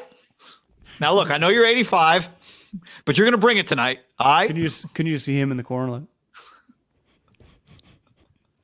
eating his pancakes? You, you, what did you think of my barber's offer to a four-year, two thousand dollar contract? By the way. Well, y- yeah. Let's. Did he want the money up front? Yeah, he, he there would be a, a contract, like literally a contract that protects me if he goes out of business. Even though if he goes out of business, he has to have the cash to give me my money back. So So he'd want the two thousand dollars. he'd want the two K. It's like a Series A funding basically for his business. I think. Did you ask him why wouldn't you just me to come as much as I want and get paid for haircuts? What what what was his pitch? I I uh, I I haven't talked to him about it. He just sent me like, "Hey, I do this every few years. I'll offer a few clients this if you because I've been going like every two weeks, and it's uh forty five bucks you? for a cut, forty five dollars, ten dollar tip, so it's fifty five, and uh, prices are going up. Supply chain scissors are hard to get, I guess, to fifty three um, per cut, right? So, so um, So You know, seventy three times two. Uh, so that's one hundred forty six a month times twelve. So you're looking at seventeen fifty a month. I, I went. You said sixty three. That's your haircut. Uh, that's what it would be. Right now, it's 55 with a tip. So it's Yeah, so 45. I, I, I went 63. I added a $10 tip to 73 twice a Yeah. month, 12 months. You're talking 1700 a year. a year. Right. Which, if I go every other week for four years, it's $20 a month. it's a four. It's a four year contract. It's a four year, $2,000 contract. Yeah. I. I mean, it was your lettuce is important. One, you It pays for itself in a year and a half. That's the thing. Right. Well, no, I mean it pays for itself in less than that because, like I said, if you give tip, you said it'd be 17 but for a year. you 17 for a year. So how you know you only need Yeah, okay, so- month. Um, yeah. The, the, the Are problem you is. are you confident that he won't go under? Uh, well, I, who knows? Four years is a long time. I think he's a really sharp guy, and he's on top of it, and he's got. But if you just get, business but you don't need to get to four years. If you just Exactly. to two, you'd be in great shape. that's exactly right. The problem is he he's uh you know four years is a long time. Do I Time keep- value money, you could, you know, every 73, you still got. It's you know, six you just do the dollars for me to cross. He's in the city. So I get six dollars to cross the bridge. Some days it's thirty minutes each way. That's an hour. You know, that's my issue. Is I don't know if I'm going to want to do that for four years. That that it is a great deal. I think he's doing me a solid. If he lived in your neighborhood, it'd be a no brainer. No brainer. When he used to, it used to be two blocks for me to go to the guy. Awesome guy. But shout out to I, Lance. I would do a counter offer. Could you do like a thousand? I'll just be like, I'll do a thousand right now for a year and a half without hesitation. I'll cut you the thousand dollar check. Why don't you negotiate? Not a bad I thought. because two, he's cutting you a deal. So hey, I'll give you a thousand. I'll sign the deal right now. Two years, or hell, I mean, year and a half. Because boom, you're already saving money. I mean, if I'm him, I'd rather do a thousand for two years than four years for two thousand. Because a thousand, yeah, by a thousand, even by a couple haircuts, you're already at you know two, you know, a month, you're in 150 bucks. So it's like The thing is, I would love to go like if I live close, I'd be like, yeah, okay, I'll do unlimited because it's not like every two. It's just unlimited haircuts. So I could come every week if I wanted, but you know that's that's another ten dollar per week, right? So you got to double the tip money over the course of a year if you're going fifty two times. That's ten dollars, fifty two times. It's five hundred you bucks. You tip, are right. So six times 12. So every time you, every time you go over the bridge, you know, could be 12 bucks. You know, plus your time's the most valuable thing we all have. You know, so it is kind of time consuming. It's hard to find a parking spot where he is sometimes. Depends. Sometimes he's by the highway. That's easy. Sometimes he's over on Polk Street. That's another ten minutes into the city, and that's hard to park. And you got to pay there, maybe potentially. Oh, he's got multiple uh, venues. He's uh he's in a sprinter van. He drives a van. That's well, what it here- is. okay, guy. Now, now, okay. You want him to come to me? Spark this business mind. What if you said up the dollar amount and you say come to me? Everyone's got. I've talked to him about it. It's just it's so out of his way that it's Where where does he lay his head at night? Lays his head in, yeah and like Concord, but he leaves the van in San Francisco. He parks. He's got a he he he exchanges haircuts for a, for a garage spot at a parking garage. He's got a hell of an operation. Gotcha. So he does not do any haircuts outside of the city. He does his haircuts in that van. That's right. And the van stays there. Because I was gonna say I would pay in your spot. I'd be willing to go like three grand. You come to me. But see, I don't think that's worth it to him, right? The Well, amount no, of I- money that you have to pay a barber to come to you is not. I'm not paying that much money for a haircut. Well, because his gas expense is nothing, right? He's not. and, and his time. Now we're talking about his time.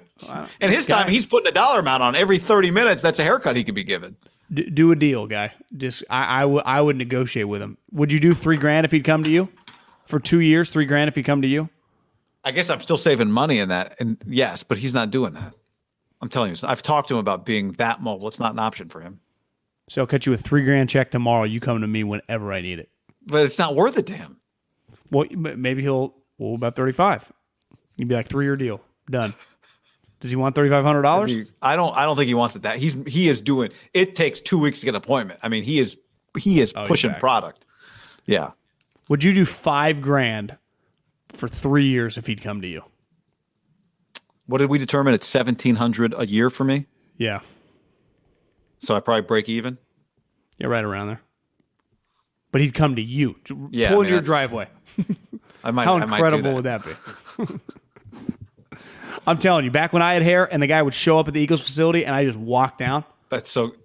So it was. Was it free to you, or did you pay him? Or the Eagles covered it, and you just tipped him? I don't. I think you had to give him twenty bucks. It wasn't expensive. Yeah. Might have been fifteen. It was. It was low. Yeah, I mean, if you get seventeen fifty, yeah, I mean, I, five grand to come to you. That's, I just don't think that's on the table for him. But I'll talk to him. He's a reasonable guy. I think it might pencil for you with your time. Five grand for a two year deal. Now you're right. Like unlimited is different. Like, well, it's unlimited if I can make it to you, right? It's unlimited as long as you need to get a haircut, but unlimited need to come to you. It's fascinating business that I know nothing about, right? I, I just I lose t- like today. Like whenever I have to do something, a lot of people don't have this luxury. I can take a shower as a guy without hair five minutes before I have to do something. Boom, I'm already dry. Right, my hair is never obviously. You know, You only wear a hat because you want to, not because you have to. yeah, just because I hadn't shaved the sides in a couple days, so I don't. I didn't really want to shave. But obviously, girls have a tougher problem. But even like if you take a shower, is your hair wet if you don't like really try to dry it for a little bit? Mine? Yeah, Yeah. soaked. Do you wash your hair every time you take a shower? Yeah. I can't relate. Oh, it's you saving a lot of money. All right. Anything else? That's all I got. All right, y'all. Thanks for hanging with us. Adios. After the end of a good fight, you deserve an ice cold reward. Modelo is the mark of a fighter. You've earned this rich golden lager with a crisp, refreshing taste. Because you know the bigger the fight, the better the reward. You put in the hours, the energy, the tough labor. You are a fighter, and Modelo is your reward. Modelo, the mark of a fighter. Drink responsibly. Beer imported by Crown Port Chicago, Illinois. When you need mealtime inspiration, it's worth shopping Kroger, where you'll find over 30,000 mouthwatering choices that excite your inner foodie. And no matter what tasty choice you make, you'll enjoy our everyday low prices, plus extra ways to save, like digital coupons worth over $600 each week. You can also save up to $1 off per gallon at the pump with fuel points. More savings and more inspiring flavors make shopping Kroger worth it every time. Kroger, fresh for everyone. Fuel restrictions apply. Save big on brunch for mom, all in the Kroger app. Get half gallons of delicious Kroger milk for 129 each, then get flavorful Tyson natural boneless chicken breasts for 249 a pound, all with your card and a digital coupon.